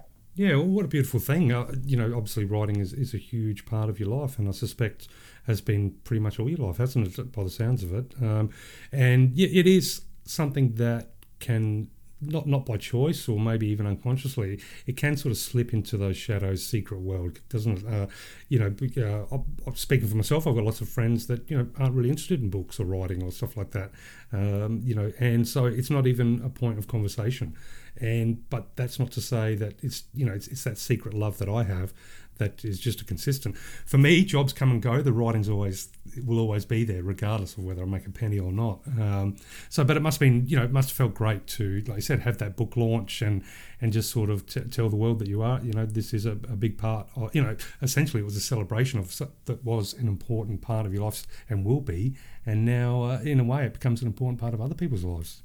Yeah, well, you know, I think uh, it's it's just been a great opportunity to to include you know people uh, in, in in my life in the in the journey uh, and to celebrate with them. And and like you you know I've got lots of friends who are not readers not writers uh, and you know all you can do is is is is put it in front of them, and they might they might pick it up and read it, or they might not, and and either way is is is fine. So um, mm. you know, but at, at least they they feel like they're included, um, and if they if they get behind it and support it, then that's great. Uh, and if it's not for them, then then that's fine as well. Yeah, and you've obviously published a lot of short stories prior to the release of The Teeth of Slow Machine. But I'm just curious, is in regards to you know something like a book launch and, and really becoming involving all your friends and family in in such a wonderful celebration, was also a little bit of fear or mm, not hesitation, but a little bit of uh, oh no, here we go, in the sense of you're revealing really openly aspects of your internal musings to, to potentially an audience that may not have normally. I mean, because obviously people love short stories and love your of stories, you know that audience uh, to a certain degree. But what about for friends and family that may not have come across literature such as yours before? Was there was there ever a concern that oh they're going to be right inside my mind after they get oh, a copy of the book? Yeah, ab- ab- absolutely. And and my um, my mum, for example, uh, is is a, is a big fan, but but she's also uh, prone to a bit of um, over analyzing. So um, oh, no. she's she's she's quite um, happy to kind of corner me at a you know at a family lunch and say, now with this story, what was was this about that time when you you know this happened? Oh and, no. Uh, so I've had to sort of navigate that, but no, no, no, she's been she's been all right. Although saying that, has she has she possibly illuminated any um, possible forgotten memories or incidents that may have been a trigger for a story? Well, I think you know the you, you mentioned fear, and and I guess the biggest anxiety or fear you have in releasing a book is I can control the stuff that I write about that um, that I know where I know that I'm exposing a part of myself um, to the reader, but every time you write a story, you probably also expose a part of yourself to the reader that you didn't even that you that you never meant to, or that you didn't you don't even know that you're um, you're coming through on the on the page. So mm, um, I think before the launch, uh, that was probably my fear of what, what if this goes out and everyone points out something, you know, in the text uh, and says, "Oh, that's what that's about," and I go, "Oh, yeah, it is. I didn't know that I was writing about that, but um, but that's clearly about that time that X, Y, and Z happened." You know, so I didn't want to unintentionally reveal too much, but mm. uh, so far I haven't had any uh, really dicey conversations. Along no, well, I think so. I mean there's a natural fear there for that uh, with any art when you put yourself out there. But I think if anybody does bring up something and, and, and offer you suggestions as, oh, maybe this triggered or maybe uh, on the very good side of things, that at least they've been paying attention. They've yeah. absorbed your work. And, and so that's a beautiful thing, a beautiful thing. It's a journey of self discovery, I guess. yes, that's right. Yes, or discovery for everybody involved. Yeah. Uh, but now, so I understand it was last year, give or take, that Wakefield Press uh, picked it up or, or, or, began the process. And I was reading that Jo Case, who was an associate publisher at Wakefield Press, so Jo actually compared your collection to Matthew Baker's Why Visit America. Uh, in the reason being in the way its stories play with ideas through fully realized characters and worlds with an often sardonic voice that is also intensely affecting. So, to, to, quote Jo, the experimentation in these stories never feels forced, but instead masterfully complements the mood or theme of the story. That's a deceptively tough balance to strike. That's a word I haven't come across too often, sardonic, but I understand that at times it's used to describe, in essence, the art of revealing, you know, possibly uncomfortable truths. So I was just wondering if revealing uncomfortable truths or perhaps hinting at uncomfortable truths is a theme that you maybe have some sort of uh, intent to bring to your work. I think the way I probably approach stories uh, is that I don't want to make life too easy for my readers. This this probably sounds terrible, but um, I, I do want my readers to do a little bit of work, and I do want my readers readers to to be a little bit uncomfortable with um, the the action that's going on in the story, and that mm-hmm. might, you know, there's there's lots of ways you can achieve that. But for example, you might have a a viewpoint character whose kind of moral code is is a little bit suspect, uh, and they make decisions or they rationalize things in a way that readers might think, oh, gee, that's that's a bit um, it's a bit weird. I'm not sure that you know I would do the same thing if I was in that position. Um, but the, I, I guess the the balance that you have to strike there is that you don't want your characters to be so unrealistic or unlikable that the readers have no empathy for them. Um, you know, I, I, try and give my characters enough dignity uh, and enough realism that the readers are still barracking for them, uh, even as they make some some questionable life choices. That's the that's that's that's my aspiration. Mm, I've read. Uh, I'm about halfway through the book, so I, I, think as far as that goal of that you just described with characters, I think you achieve it very well. But to sort of drill down a little bit into, I guess, just style of writing, the overall feel that it, that I've sensed, and the uh, well, not necessarily the themes, but yeah, the, the atmosphere of your writing. I thought uh, it, it was really interesting to see that Wakefield Press put up a page on their website which actually showed some of the original cover concepts for the Teeth of the Slow Machine. And with each of the, the cover concepts included a little bit of your thoughts on each one. And there was one particular cover where I think, well, to quote you, you said, The more I look at it, the more I love it. The nod to surrealism, Dadaism, suits the stories perfectly. So, which I thought that, that was an interesting take uh, to you know refer to surrealism and Dadaism uh, with regards to your short stories. But I also th- believe that in reference to another one of your covers, you actually mentioned the word menace. There was a certain menace to the style, or, or at least a, a, a subtle menace underlying the style.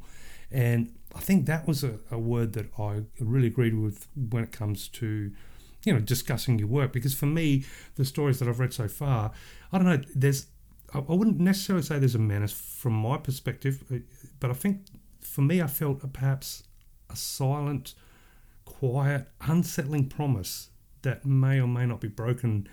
Uh, and what is unsettling about that promise remains vague. And I, I don't know how you did it, but you do it so magically. How would you describe your approach to writing? What's the atmosphere that you feel you bring for readers? Uh, well, well, thanks, thanks for saying that, Darren. I, I, I love that as a um, as a as a as a summation of of some of the you know the, the moods of the, the stories. Um, I think I'd like to think that yeah, the stories uh, in the collection are are a bit surreal and and are a bit menacing. Um, and I think those effects probably come from uh, a bit of an intention to have my characters a little bit off balance um, and a little bit out of control in the sense that there are external forces at work in their universe uh, universes um, that they that they don't fully understand and they can't fully control. And and that's the idea I guess the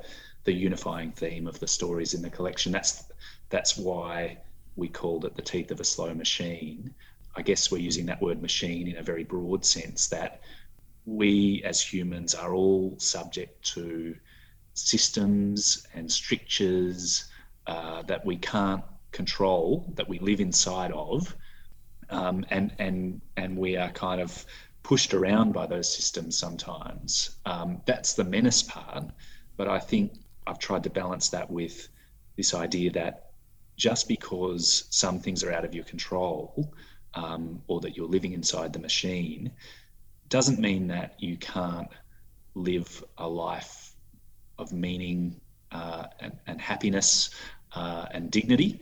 Um, and I think the characters of, in the in the collection are trying to trying to work out how to how to reconcile those things that that they are not fully in control, uh, and yet they still have agency to, um, to to to live their lives in a manner of their choosing.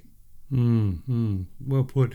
I find it fascinating when you talk about the, the you know the, that slow teeth, sorry, slow teeth of the machine, and, and that feeling of even within it we can find uh, some some representation of beauty. But I was also one of the things that surprised me is one of the tales that I read, and I, I think it was the first time the actual symbolism of the slow teeth of the machine came into one of your phrases.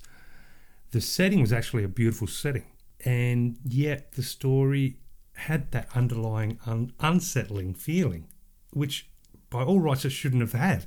because there was nothing there to indicate anything unsettling, and yet somehow you capture this mood. And I was, I had to put the book down and go, "How are you doing this? I'm not sure how you are doing this." um, and yeah, I think you know the Dadaism. I'd, I'd be curious as to your thoughts um, how Dadaism falls into that. In the sense, obviously, there's absurdity to a lot of aspects of life in general on a philosophical level. But I'm still curious. Where does the desire to try, and I assume it's there's a desire to try and encapsulate that discomfort in without referencing the discomfort. How do you manage it, and, and how did you find yourself tr- striving to do that? Well, I think to, to take the example of the story, I think you, you, you're alluding to, which is um, obviously, obviously I don't want to reveal too much for the listeners as far as plot, but yeah, yeah, no, no, no, no spoilers. But um, it's a it's a story called Pigface, and and mm-hmm. as you say, it's a um, it's a, uh, a beautiful natural setting for that story. But I guess the the the character um, in that story uh, feels almost as if her beautiful surrounds are, are a bit of a prison for her, um, just because of the circumstances that she finds herself in. Um, it, it, not literally a prison; she could she could leave whenever she wanted, but she feels she feels trapped.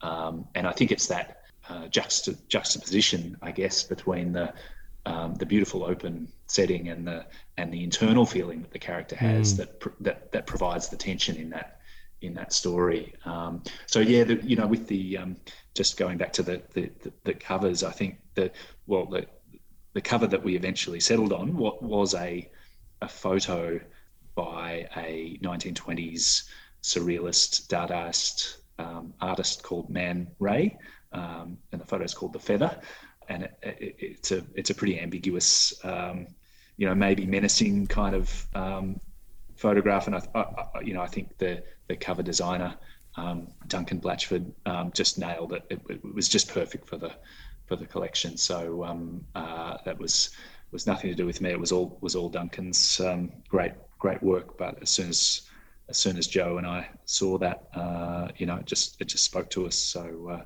yeah, um, you know, cover design would you know can be can be nerve wracking um, no when it's doubt. out of your hands. But uh, but I, I, I got so lucky, I think. Well, absolutely, it is striking, and I, you know, I would never have picked the image as a feather. But when now that you've mentioned the source of the image, the color scheme I can see is coming from uh, very back early photographic days. Uh, that that rusty light, rusty sort of color, um, but I was just curious that, that you did say, uh, you know, when you were looking at the covers and, and on that uh, page and, and, your notes and, and, thoughts on each cover, that you that you did say that the Dadaism surrealism suits the stories. And is that have you had a love for those sort of mediums or those expression those expressionistic forms, or did you find yourself maybe your stories came first, and then you realise that they they do uh, perhaps dance a little bit with surrealism and uh, some essence of Dadaism.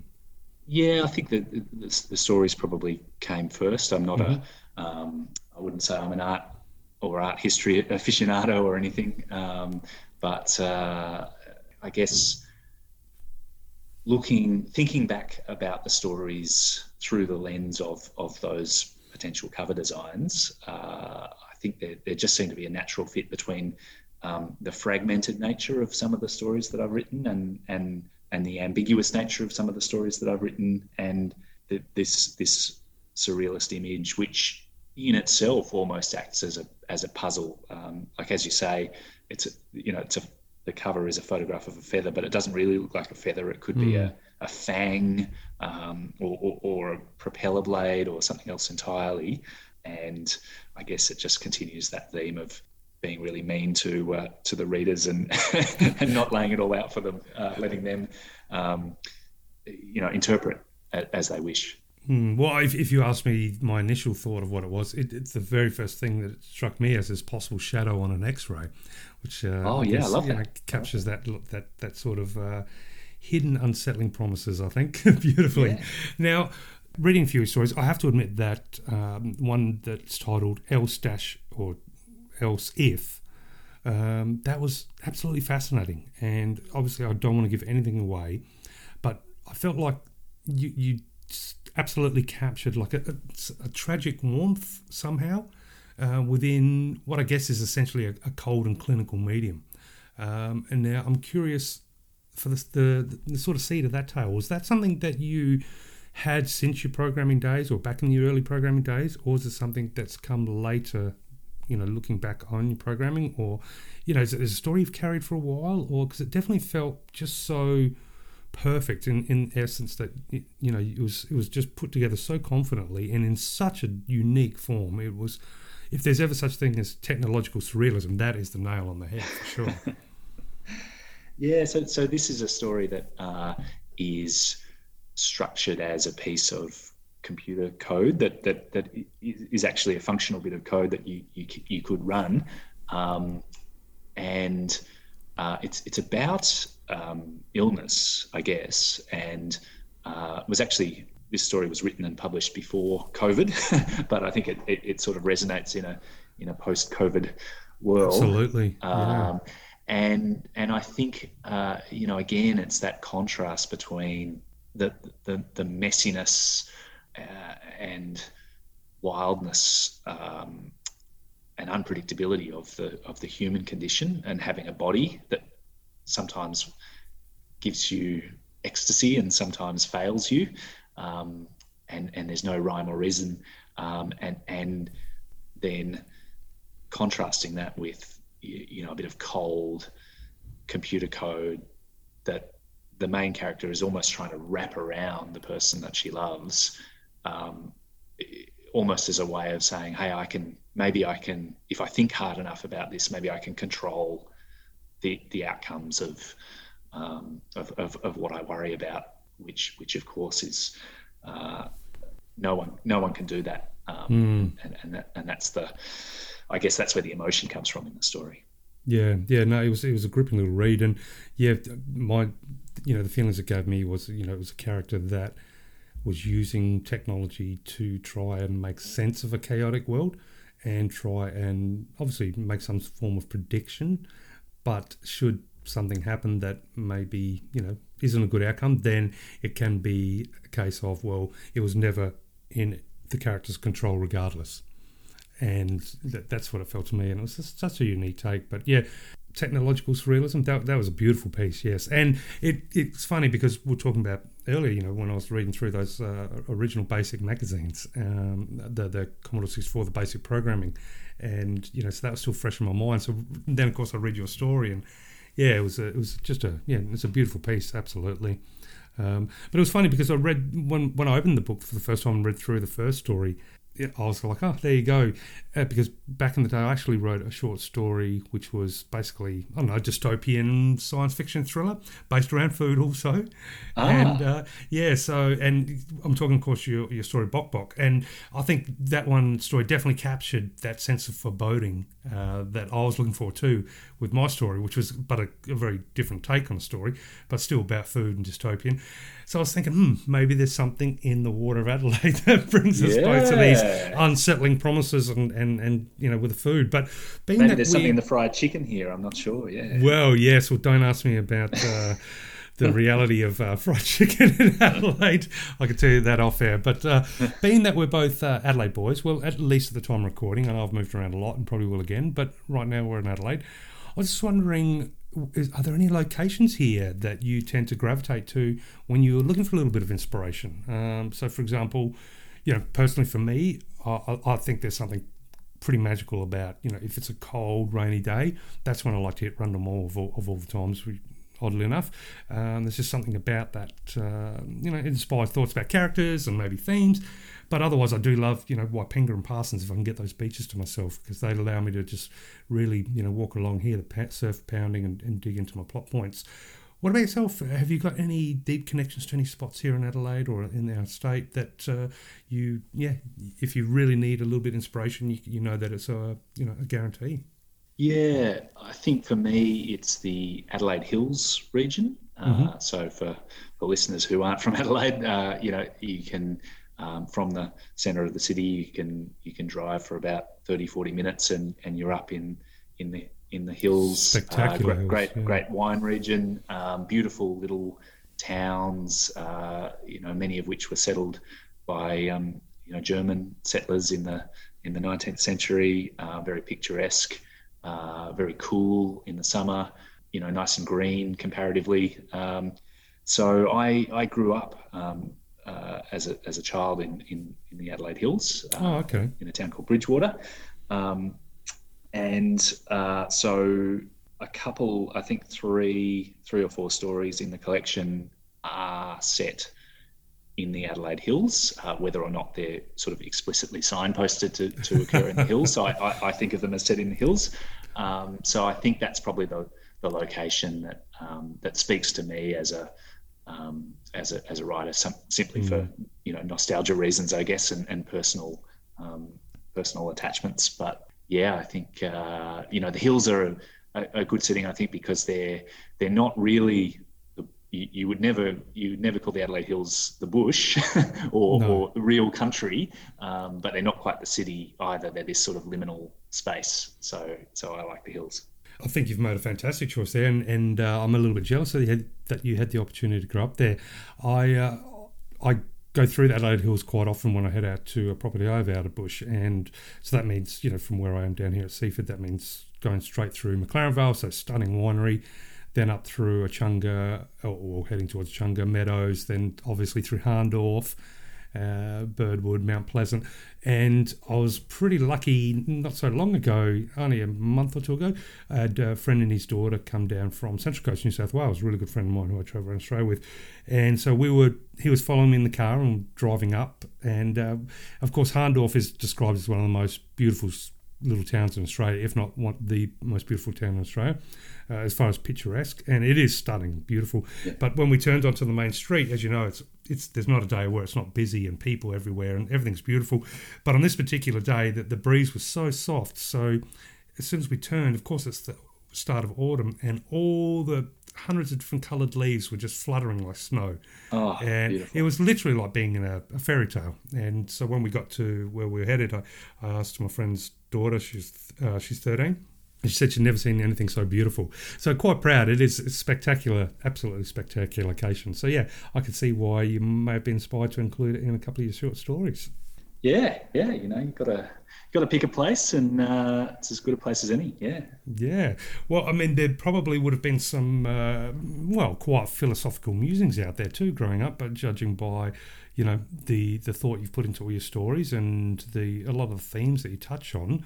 Um, so, it you know, short answer because obviously we could talk philosophy all night. I'm just wondering when it comes to this crazy adventure called life. Do you view reality as the equivalent of a beautiful, sunny, and perfect day, broken occasionally by an unexpected storm? Or is life more a case of a continuous storm broken by a few small rays of sunshine? Ah, what a what a great question. I think uh, in my teenage years, I probably would have said it's it's a, it's a storm. Uh, but now that I'm a little bit older and, and maybe I've come out the other side of the the, the center of the storm, um, you know, I think there's there's more sunny days, and uh, you know, I sort of I was talking about this the other day and, and saying, you know, I think most of the time I have this kind of mood of um, irrational optimism, um, where I, I kind of think that somehow we'll manage to, you know, navigate the existential crises that, that we as the human race face at the moment. Um, but so that's the optimism. Um, the but the I- I, I fully recognise that I have no kind of uh, you know really strong evidence to, to back up that optimism, and that's the irrational bit. So um, so yeah, I'd, I'd describe my, um, my my my general outlook as is as irrational but optimistic. Irrational hope, you think? Yeah. Well, because I mean, ho- hope, I guess, is when we, we can't give any justification for it.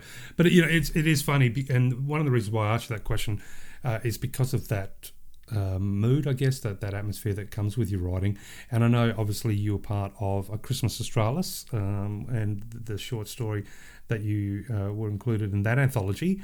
And that I, I don't think I've ever had a good chat with you about that one. But you know, funny enough, yes, I've written a dystopian thing about food. You have. We both live in Adelaide, but oddly enough, that really resonated me, with me as well because um, I- I'm born on Christmas Eve, um, so and I lost fa- uh, uh, a member of my family on Christmas Eve, and I remember. You know, the, just the way that the the switch flicked from you know a moment of, moment of joy discovery because I was very young to you know suddenly everything changing. And you know and, and so that's why I was curious of your thoughts as to because that's that story really uh, as I mentioned resonated with me because you know the chocolate was for me was like uh, you just knew something was coming.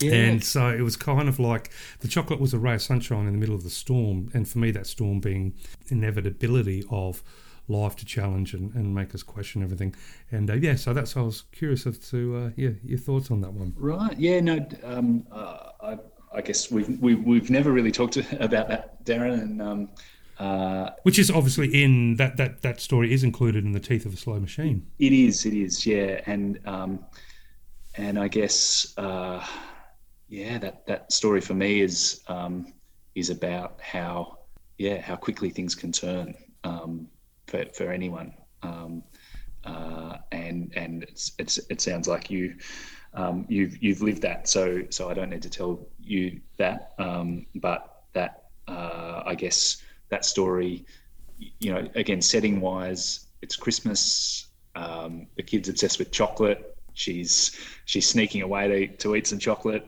You know, things seem pretty light on the surface, um, and then and then something happens, and and it's a you know it's a different story uh, in an instant. And uh, I guess it's told from the perspective of a young child. Um, So she's she's sort of not fully processing what's happening in the same way that an adult would, um, and, and that's I guess part of the story is um, you know I kind of wanted readers to sort of finish the story and think, oh, I I wonder I wonder how that character will think about that day in in ten years time, uh, you know, and um, yeah, that, that that that was I guess what I was was was trying to do with the story, but um, yeah, I, had- I had no idea it was um, so, so resonant for you. Oh yeah, yeah, no, it was, and uh, I should let our listeners know that the uh, the story is called the, the Last Day of Christmas. Um, but I just think you know, for for me, it was such a beautifully well played, well structured uh, piece of literature because that chocolate is the sunshine, and like I said, uh, told from the perspective of a young child, even the storm that's that does erupt is not a storm for the child at that time because there's no awareness. So the the, the chocolates for me, the chocolate sun sign, you know, push keeps the storm away to a certain degree. But then over time, as as as wisdom grows, as knowledge grows, as as we you know grow older, so to speak. Then that sunshine becomes the beam becomes smaller and smaller, and you know so that's one way to look at it. I suppose the way I do. So I'm on the fence of whether it's eh, whether we're we're a sunbeam in a storm or whether you know you know life is a is a big one big sunbeam with a couple of like ugly little storms thrown in. But uh, yeah, I, lo- I love the fact that you know reading some of your stories really pushes me to question a couple of those things. So and Well, equally, I think the um, Oh, you know the, you, you mentioned that, that it was originally published in the um, the anthology uh, that that that you and Veronica also um, participated in Christmas, Mm, Christmas Australis, Australis, um, yeah. which was a, a, an anthology of uh, Christmas related uh, spine stories. tinglingly Spine, spine tingling. That's right, spine tingling Christmas stories. um, and but but but Christmas is a really interesting um, concept and setting, I think, for stories because you can take it in a in a really uh, snowman and and cake and happy family times direction, or or you can take it in a really dark, surprising direction, and it kind of works equally well for for both um, for both approaches. So and and that and that uh, anthology is is you know just full of such such variety. Uh, it's a it's a wild it's a wild ride. So I, I love being a part of that. Definitely. And I mean, if, if there's a one word we can describe Christmas as, pretty much or anywhere that it's celebrated on the planet, is emotional. And it could be, you know, fun emotion, good emotion, sad emotion, depressing emotion, but it's definitely a heightened sense of emotion at that time of the year. So yeah, perfect perfect opportunity to explore. And I think, you know, that that, that really was like the, the the proverbial red wine stain on a white dress, wasn't it? That uh, you know, Christmas being the white dress, and so you can really bring out some uh, interesting, uh, yeah, reflections and art. So, obviously, philosophical musing is very important. So, I got one other question, and this is probably the biggest of them all. You are an Adelaide man. Are you a Crows or Port supporter? That is a that is a very big question, and and obviously I'm about to lose half of my Adelaide readership no matter what I answer. But uh, Ooh, look, I'm tread lightly. I'm a, I'm a um, I'm a sort of a Crows a Crows supporter most of the time, um, but I'm a pretty uh, fair weather kind of AFL supporter, I must say, because I was actually um, I was born in Sydney. Uh, oh, moved, okay. Moved over to Adelaide when I was you know 12 months old. Um, so I don't remember much Sydney, but, but, my family is a big rugby union family. So um, I'm a I'm an absolute crazed rugby union fan, and Oh. um, I can sort of take or leave AFL. Uh, but you know, um, if when the Crows are doing well, I, I, I tell people I'm a Crows fan, and when they're not, I kind of um, you know, shrink back into the woodwork. So Well, I mean, I'm a little bit similar. Again, similarities are popping up. I, was born in Geelong, so and then uh, moved over here. So you know, technically, uh, I'm a Melbourne boy, but uh, hey, I'm a South Australian fan, so I like to see the Crows or Port win. Um, if, if it's Port and Crows, may the best team win. But otherwise, you know, let, let us let our fair little state take on the rest of Australia. How you can be a rugby supporter, that's that's for a whole other philosophical debate. I've lived in you know, uh, on and off in Queensland for um, way more than 10 years. I tried so much to get into the rugby, and when it was 22 to 2, and it's quarter time, and there's no chance of getting back, it seems to be the, uh, the the continuing theme. I'd try and get in the game and think, but why am I going to keep watching? They've won already. um, so, but I'm sure that was me bringing. Uh, Probably caught a few bad games, but no, obviously it's huge over there in, in New South Wales and in Queensland. Yeah, it's an it's an acquired taste. I'll I'll, I'll, I'll give you that. yes, yes. Well, bring on all Australian sport. But look, okay, so the teeth of a slow machine is now out, and I think it, is it seventeen stories in in the volume. that sounds about right. Yeah, Sounds about right. Yeah. So obviously, you must be super proud. And but I'm wondering when it comes to our listeners, I wonder if you might be able to share just the journey that resulted in being published by Wakefield Press. You know, the submission and and you know how it felt to be you know find out that it was something that's going to happen, and how did it all come, all the pieces come together. Yeah, so uh, I guess the story starts with um, with a guy called Martin Shaw, who's my literary agent. Uh, so I, I sort of got in touch with Martin.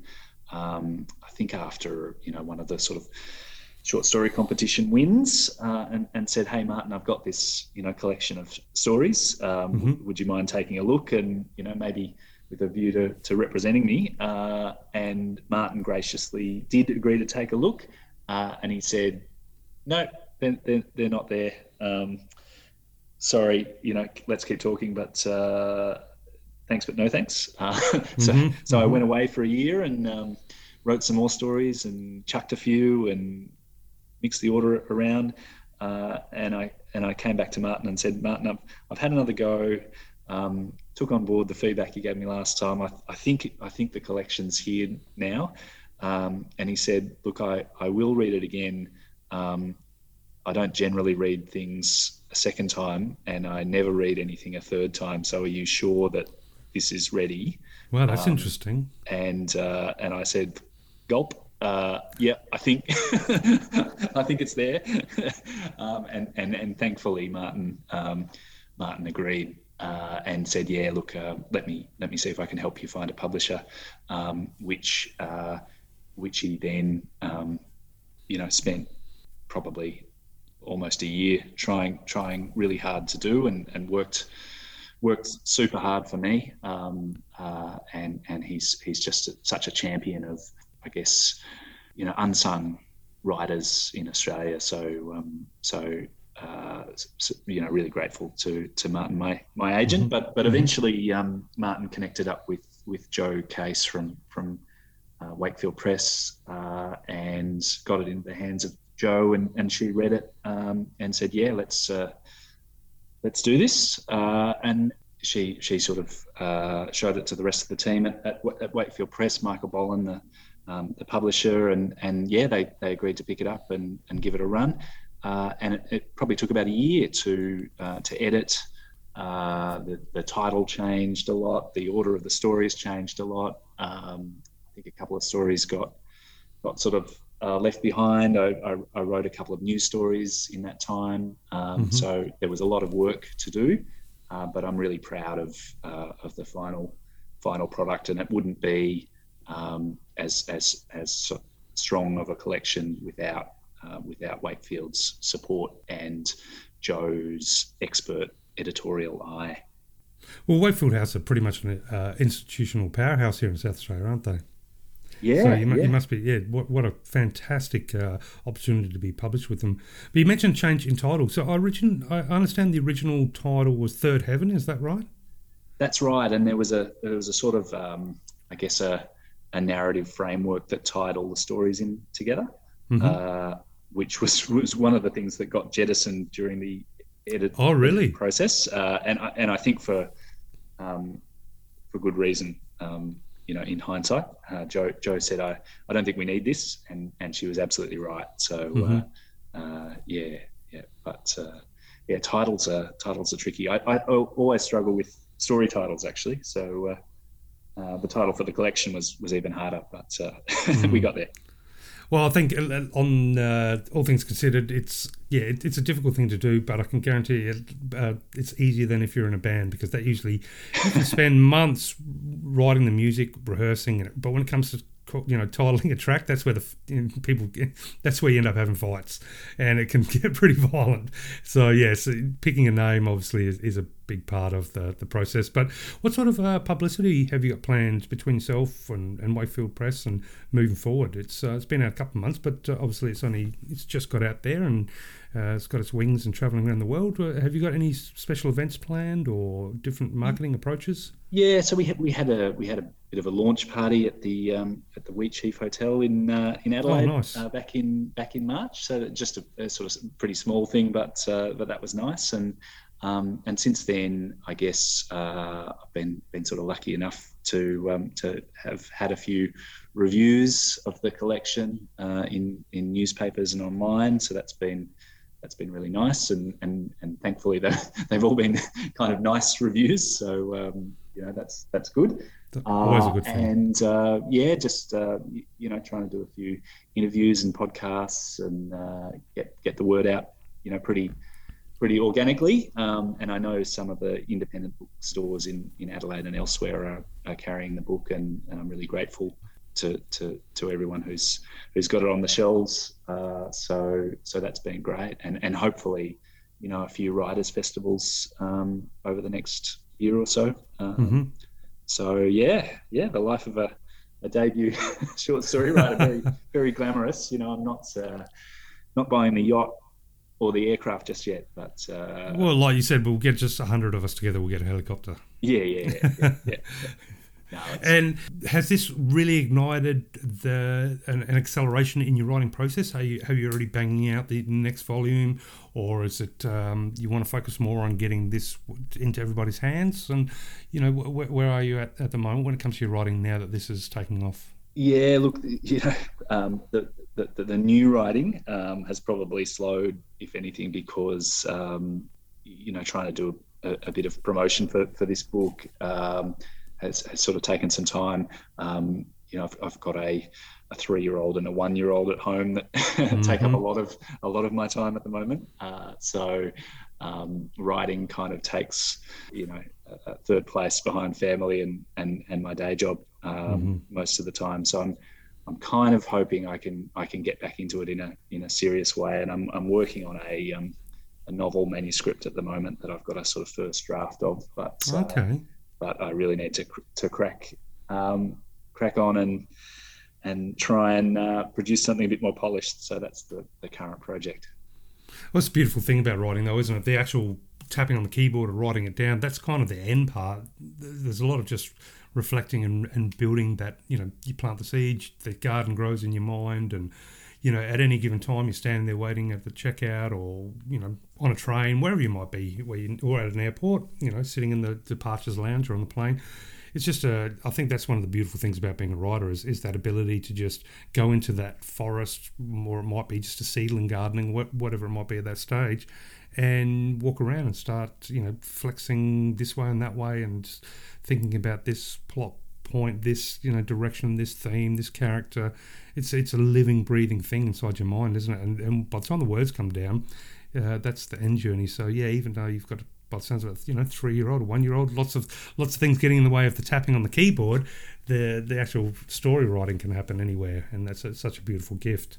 Yeah, ab- absolutely, and and um, through all of that excitement, I don't think there's a you know a day that goes by that I'm not thinking about writing and thinking about stories and and thinking about um, what I want to do next with the with the novel. So as you say, you you you can write anywhere at any time, but it's it's just a mental process and and you know the next opportunity you get to actually tap away at a keyboard, um, you, you come prepared and and and it's great. Mm, yeah, definitely. Well, we've probably got a lot of listeners out there that are either working on short stories or about to take the plunge on short stories. And I know that, uh, you know, quietly in the background, I've been working on a short story portal on the website, which I'm really hoping is going to be out in the next week or two. Fantastic. Which is going to be, yeah, I hope will be super fun and give opportunity for, you know, read book lovers to enjoy a, a quick read, whether on their transit or whether they just want to download it for later, or and obviously give people a chance, authors out there a chance to get their work uh, flex ideas and, and pop them out. So I'm just wondering when it comes to you, you obviously had a big journey. You, your body work is always increasing. I'm just wondering along this journey that's led to you know today with your book published and people around the world shortly about to enjoy it. Was there anything you've learned along your journey from writing short story writing and even novel writing that surprised you or that you wish you'd known at the start? I think um, short stories are wonderful because you're not limited to one all-encompassing project that takes you years and years, uh, like a, like a novel is. You can have you can have a couple on the go, um, and you know I think I think what I've what you what you develop as you keep writing short stories is a sort of a sense or a gut feel of whether a story is actually working as a engaging story or not. Um, and it's it's it's it's a terrible feeling when you've you know spent a month writing a 4,000 word story uh, and you've thought about structure and you've thought about the narrative arc and um, you've tried to include tension and you've tried to make the characters believable and you've you spent a lot of time on it. Um, but sometimes there's just no no juice there, and so I think the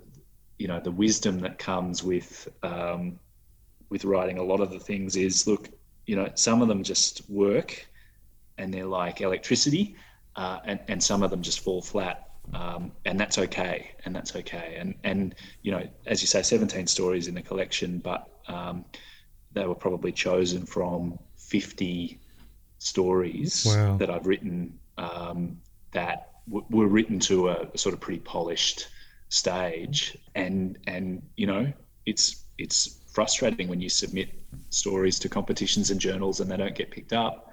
Um, but that's valuable feedback and and every rejection is a um, once you once all the swearing's done and the, um, the, the, the, sobbing into your laptop, uh, once all that's over, it, it, it is an opportunity for learning and reflection and thinking, oh, yeah, okay, what this clearly doesn't work, uh, but why why doesn't it work?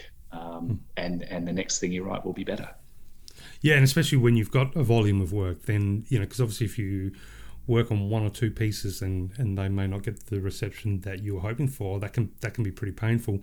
But I'm guessing, or, or, or you know that when you've got a quite a big body of work, then okay, you can sort of stand back and have a look and go, okay, why was did these work and why did these not work? And th- that knowledge then you know you become self-aware while you're creating the news stories. And like you said you, you realize that mm, this isn't working. And uh, it's so yeah gaining a lot of knowledge in, in that process definitely. Yeah yeah. And it's you know it wouldn't be wouldn't be fun if it was too easy would it? You, you, have got to have a right. few setbacks uh, oh. along the way uh, because 100%. it makes the makes the wins all the more delicious so. A- absolutely absolutely. Now as your body work is growing and growing, and your new book out is sorry, your new book is out. Look, it's getting a bit cold moving into uh, winter here in Adelaide, but I'm sure there's still chances and opportunities for a, a, party or two. Hopefully, even if it's like a little early night party. But I'm wondering, the next time you're at a party and someone asks what you do, are you now ready to shout, "I'm a writer"? Absolutely, yes. Yep. Excellent. I'm a, I'm a short story writer. I've got a book out. You should buy 100 copies. There we go, perfect. And in a, in a, if you had to spruik the, uh, the the book for our listeners out there, what can you, what what subtle promises can you offer as far as uh, when they delve into the pages of your work? Subtle promises. Look, I think you'll. Um, I'd like to think that readers will laugh. They'll they'll feel angry. They'll feel sad. Um, they'll feel confused, uh, and ultimately, uh, they will have the opportunity to draw their own conclusions about the stories and the characters within them. I think that's a pretty solid, subtle promise, and I think, uh, like I said, I'm about halfway through, but already that uh, definitely sounds pretty accurate to me. And you know, just some wonderful writing, some absolutely stunning little pieces in there, and uh, just congratulations on the release of Teeth of a Slow Machine. And you know, thank you so much for joining us for the Australian podcast, Australian Book Lovers podcast, should I say? So, Andrew, where can our listeners discover more about both yourself and, most importantly, where they can buy a copy of the book? Yeah, look, you can buy a copy of the book uh, at the Wakefield Press website. Um, it's also on, you, you, know, stocked by most of the on big online retailers, Booktopia, etc., etc. Um, and your local independent bookshop will either have it on the shelf right now, or um, we'll be able to order it in for you. So, um, so if you have a favourite bookshop, uh, please, please do support them. Um, and you can find me uh, online. I'm, i mostly hang out on Twitter. Um, uh, my handle is Roff Writes, or one word, R O F F and, uh, and Writes. Um, and I'm also on Instagram, uh, and I've and I've got a website if you Google me. So uh, yeah, hit me up, and um, love to always love to talk books and writing. Well, Mr. Author Andrew Roff, thank you so much for uh, taking the time to chat with me and for sharing all of the inspiration and motivation and you know the, the little uh, intricacies that have brought all of your writing to the world to all of our listeners out there. Thank you so much. I wish you nothing but the best for the release of Teeth of a Slow Machine, which is now out, and I think that's probably going to be the first of many volumes, and hopefully, we see also the novel that you're working on won't be far off as well. But otherwise, thank you so much, and take care, and all the very best for yourself and your family for 2022. Thanks, Darren. It's been an absolute uh, pleasure, and, and and thanks to you and Veronica for for making the space for uh, debut debut uh, writers like like me. So um, yeah, it's, it's been great will might be the uh, first of many discussions on the podcast and um, maybe even be part of future uh, panels. And let us see if maybe in the near future there may be a, a coffee and literary catch up in the beautiful Hahndorf in the Adelaide Hills. Uh, I think, yep, that's a date. And yep. then we'll do a we'll, we'll do a, a, quick little photo and make the rest of Australia jealous of uh, all those people that aren't in South Australia anyway. But uh, so Beautiful. and to Veronica when she's listening to this uh, interview, uh, I did promise that we wouldn't talk or make jokes about the weather in Victoria. So there we go. I didn't say anything about their their, their funny, we'll, funky we'll just cold leave, weather. Uh, we'll just leave a minute of dead air here. You know, yeah, just, that's right. Uh, yeah, yeah. Let that cold wind of summer come through. Yeah, no, that's it. That's it. No, thanks so much, Andrew. It's been an absolute pleasure, and really look forward to having the opportunity to chat with you again soon. Cheers, Dan. Take care.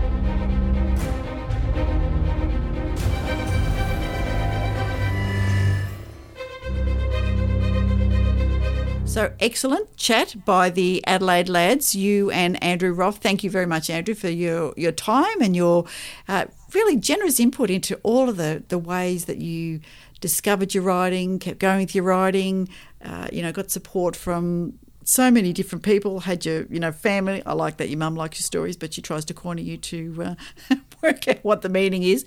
That's good to hear.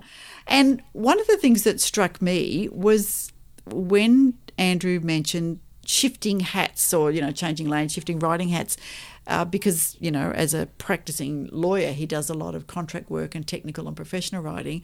And then there is a different part of you that then goes, oh, okay, now you have to change and be a creative writer writing fictional stories or putting ideas down in lots of different and innovative ways as opposed to a really technical template driven kind of writing and I know that I have felt that myself. And not only difficulty writing, you know, health reports and, and all of those kind of things and project management stuff for decades, then to try and write creatively, it took a long time for me to loosen up, I guess is the thing. But I've had an interesting experience of late where it's been the other way, where I've just recently had to write a report for a client. And in the first draft, my colleagues who were doing the, the beta reading, I guess you could say it, uh, were going, Oh, I think that's a bit you know, superfluous. Like I have a, a swathe of ideas, and I had all of this beautiful, uh, a little bit of adjectival overflow, perhaps, and also some of the the verbs were perhaps a little bit more. Um, fiction based than factual based. So, yes, I did have to tone down my creative voice to put it into a more professional tone. So, that was interesting to know that, yeah, a lot of people are out there trying to do that, changing creative writing hats. Yeah, yeah, certainly. And I mean, I don't do a lot of you know neutral writing in the sense mm-hmm. of, of, of, sort of in, industry or legal writing but having worked in banking on and off for a few years mm-hmm. and uh, being i guess i was for want of a better word you know going through contracts and legal agreements and and um, loan agreements and all sorts of stuff to, to ensure that there was no issues at all prior to settlement. Mm-hmm. I got uh, very used to spending all day going through, you know, these clinical documents and got reading through everything, whether it's the probate documents or all sorts of different documents. Mm. And you know, it, it, when I look back, I realised that that writing, I appreciate those sorts of writing because it's got to be written. My feeling is that that sort of stuff is written in to invoke the idea that nobody has written it, if that makes sense. There is mm. no personality mm. behind the writing. Yes. It is, an, it is just a yeah. neutral entity that quite, could have been written by a computer. Yes. Um, whereas, of course, you know, any other, any sort of creative writing, there is a, a voice behind it there is a person behind it. And, and that's important when you're reading, mm. as you know, as we talked about audio uh, voices earlier, but the writers or the author's writing voice, you know, you want to hear it. You want to know whether it's a, a light-hearted thing or whether it's a you know a deeply um, esoteric discussion of the meaning of life. Yeah, yeah, all of those things need to be there. So tell me, what was your what one of your big takeaways from Andrew's interview? Well, one, um, I, I, like the idea of us meeting for coffee in uh, Hahndorf at some point to discuss uh, time sharing helicopters. But besides that, uh, no, I, I liked uh, the opportunity to chat a little bit about I guess, subtle promises, or mm. uh, well, directly relating to the conversation with Andrew, we were talking about unsettling promises, but um, you know, whatever adjective you turn to use, I like the idea of short stories, stories, books, novels, mm-hmm. poems, mm-hmm. whatever. Um, how they are before you, as a reader, dive into them. You know what there's that, that moment in time when you look at a book, read a description, or you know read the first couple of lines of a poem, whatever it might be that draws you into then follow it through and, and dive into all that there is to be found within the story or mm-hmm. the pages. Mm-hmm.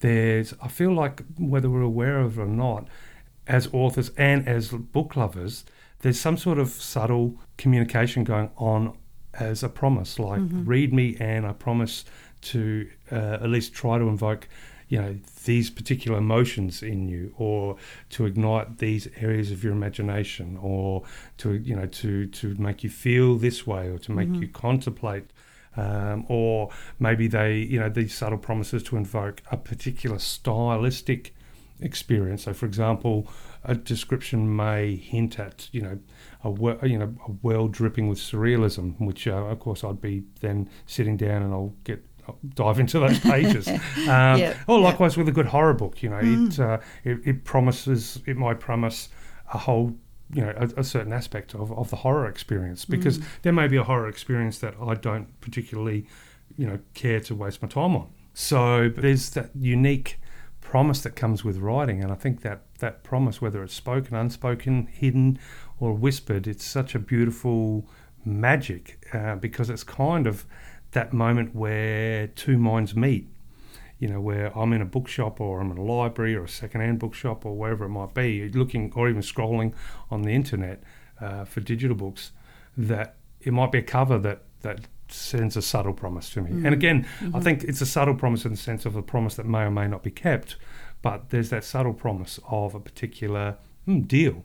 And so the mind of the reader, through their art through the cover, through the description, that's that initial meeting, and and so my mind meets their minds, and is it going to be a relationship that we're going to embark on? And it comes down to the promises made by the author. So I, I found it really fascinating, and and of course as discussed in in the conversation with Andrew, you know, I, I think his work really does offer an unsettling promise uh, mm. and and delivers in just such a sometimes dark, but it's such a beautiful and stunning way. But yeah, I, I just loved. Uh, it, it, made me really appreciate and, and sort of think for a while on that subtle promise that you know, as a writer, I, I mm, you know do I suppose you know I guess I focus a little bit when I worry about designing you know covers and stuff like that. Obviously, I want to send out a little bit of a promise and, and try and capture somebody's attention with the, the description of the story.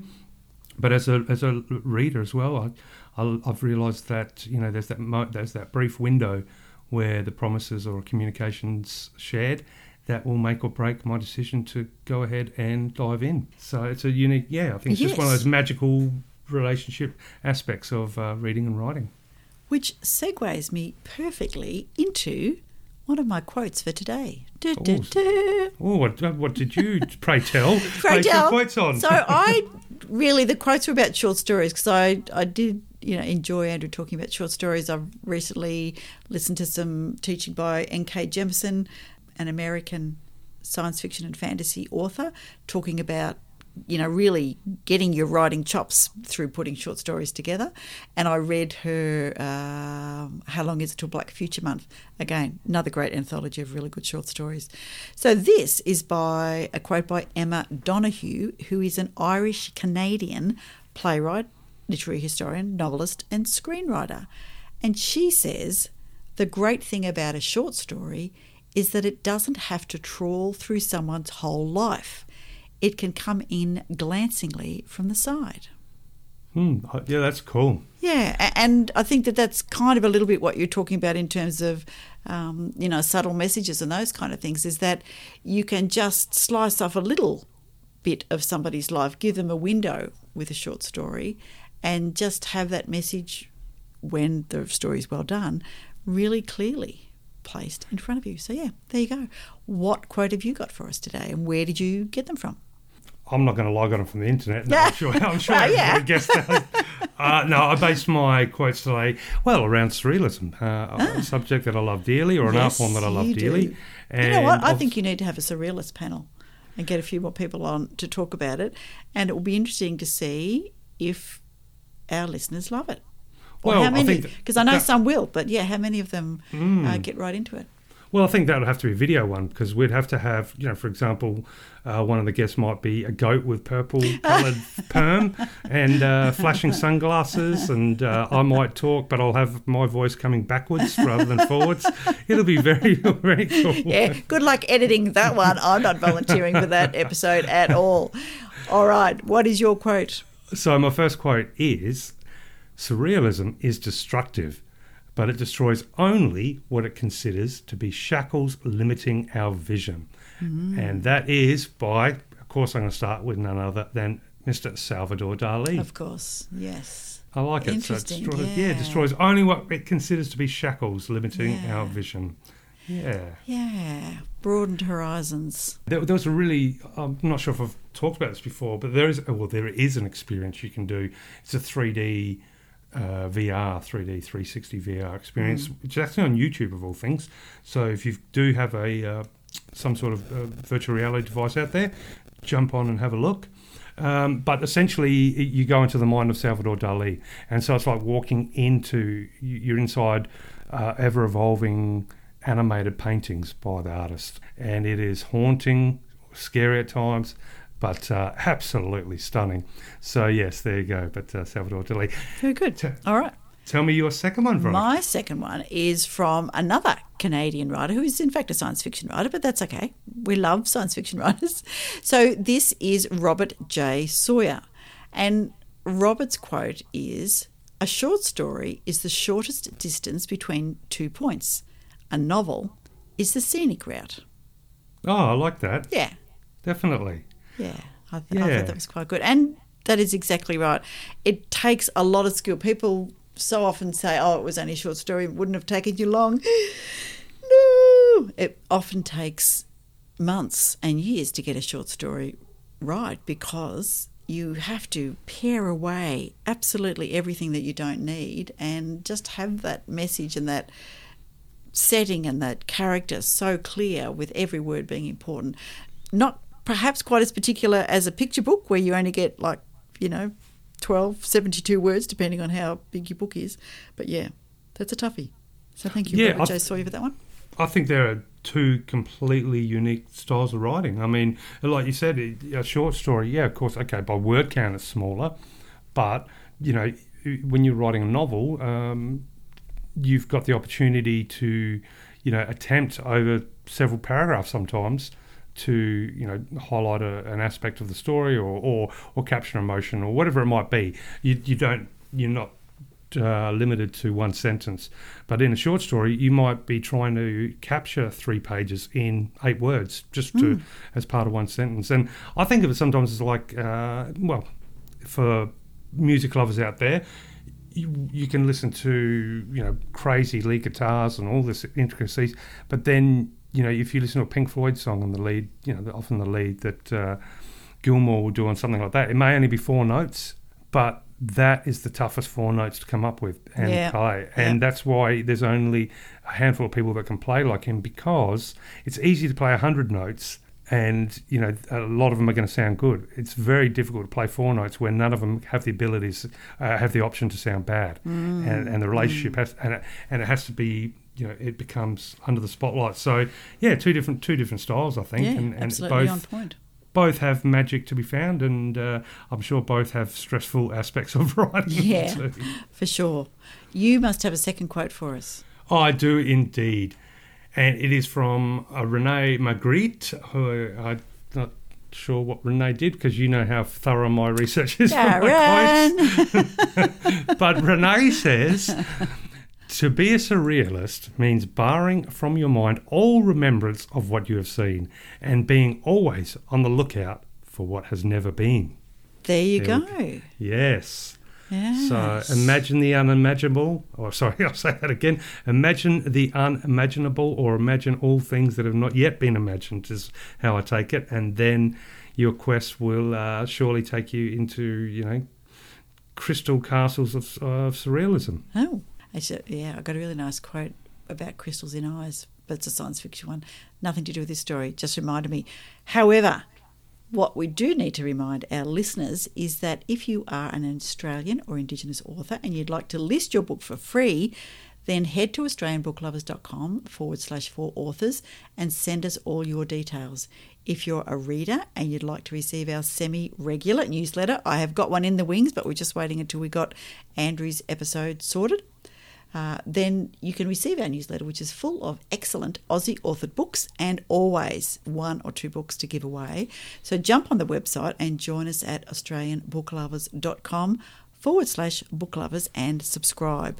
Now, if you want to hear or find out more, you can just go to the website, AustralianBookLovers.com, and Darren changes the weekly, or sometimes I sneak in and change it when he's really busy, the features of the week, the latest editions, and of course, you can go through all the genres. And don't forget to look for our gorgeous little quokka who is on our humour genre. So you can find us on the web, Twitter at Australian Books, Facebook and Instagram at Australian Book Lovers. And really, that's it from us. And we'll wind up and leave you with a fabulous book review by our now semi regular book reviewer, Naomi Shippen. So thank you, Naomi. Stay tuned and you'll hear that. But Darren, what do we need to do now? We need to say, take Well, care for now. But, and, but how are we going to do this one? oh, uh, well, maybe we just do it. No, I'm thinking, can we be a slow machine? Oh, all right. So we'll a have to vacuum do cleaner, a hmm. sewing machine. No some What kind of slow machine? some cosmically industrial, uh, half organic, half mechanical, Ah. somewhat rhythmic, oiled and greased and electric lit machine that Right. speaks ever so slowly, and maybe uh, and uh, well with the power of. Your fabulous scratching my editing head skills that are getting better for and a better. while You'll- and playing with all crazy effects. It just may work or it just may not. Um, but I'm thinking if we talk real slow, Okay. I could, I could do something good. We could do that. All right. So our sign off is to take care for now and remember to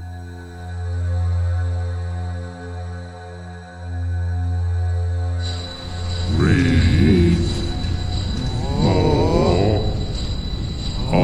the books. I, uh, Good luck with that I'm one. Reserving, I'm reserving my judgment until the, the final product. Thank you, everybody, so much for joining us for the uh, fantastic episode number 58. Can't wait to have you join us for the next episode. In the meantime, take care. bye for now.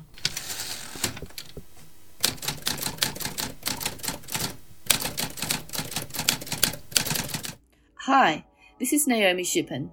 I love writing in all its many forms blogs, book reviews, and even novels.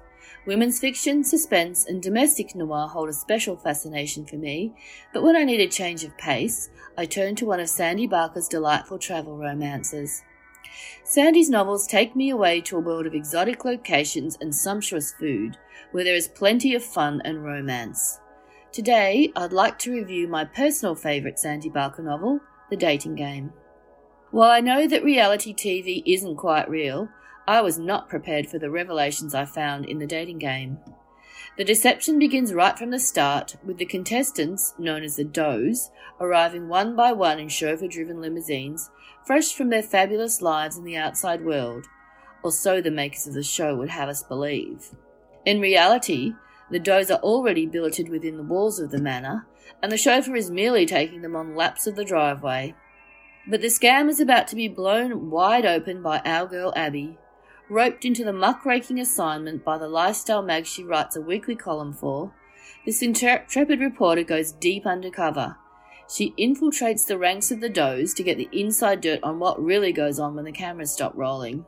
Abby sends intelligence to the outside world from a secret location hidden deep within the bowels of the manor. Her missives take the form of weekly recaps written under the pseudonym of her acid penned alter ego, Anastasia Blabbergasted.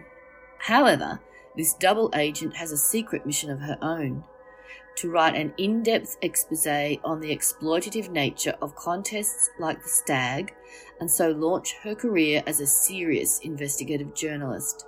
But when things start to get real, with friendship and true love at stake, Abby considers aborting the mission she was forced to accept. While light-hearted and fun, there is always something more going on beneath the surface of Sandy Barker's stories. Her characters are real and relatable, and Sandy tells their stories with humour and grace. Pick up a Sandy Barker novel, and you'll find yourself cheering on her leading ladies as they traverse the globe in pursuit of their best lives and of finding true love. Let's meet again. Where magic happens.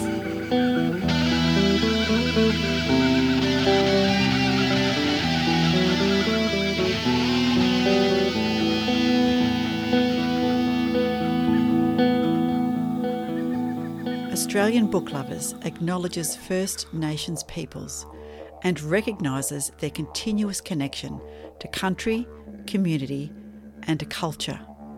We pay our respects to elders past, present, and emerging, and honour the sharing of traditional stories passed down through generations. We're committed to a safe and inclusive welcome for authors and readers of all cultures and backgrounds, including people of LGBTQIA communities and their families.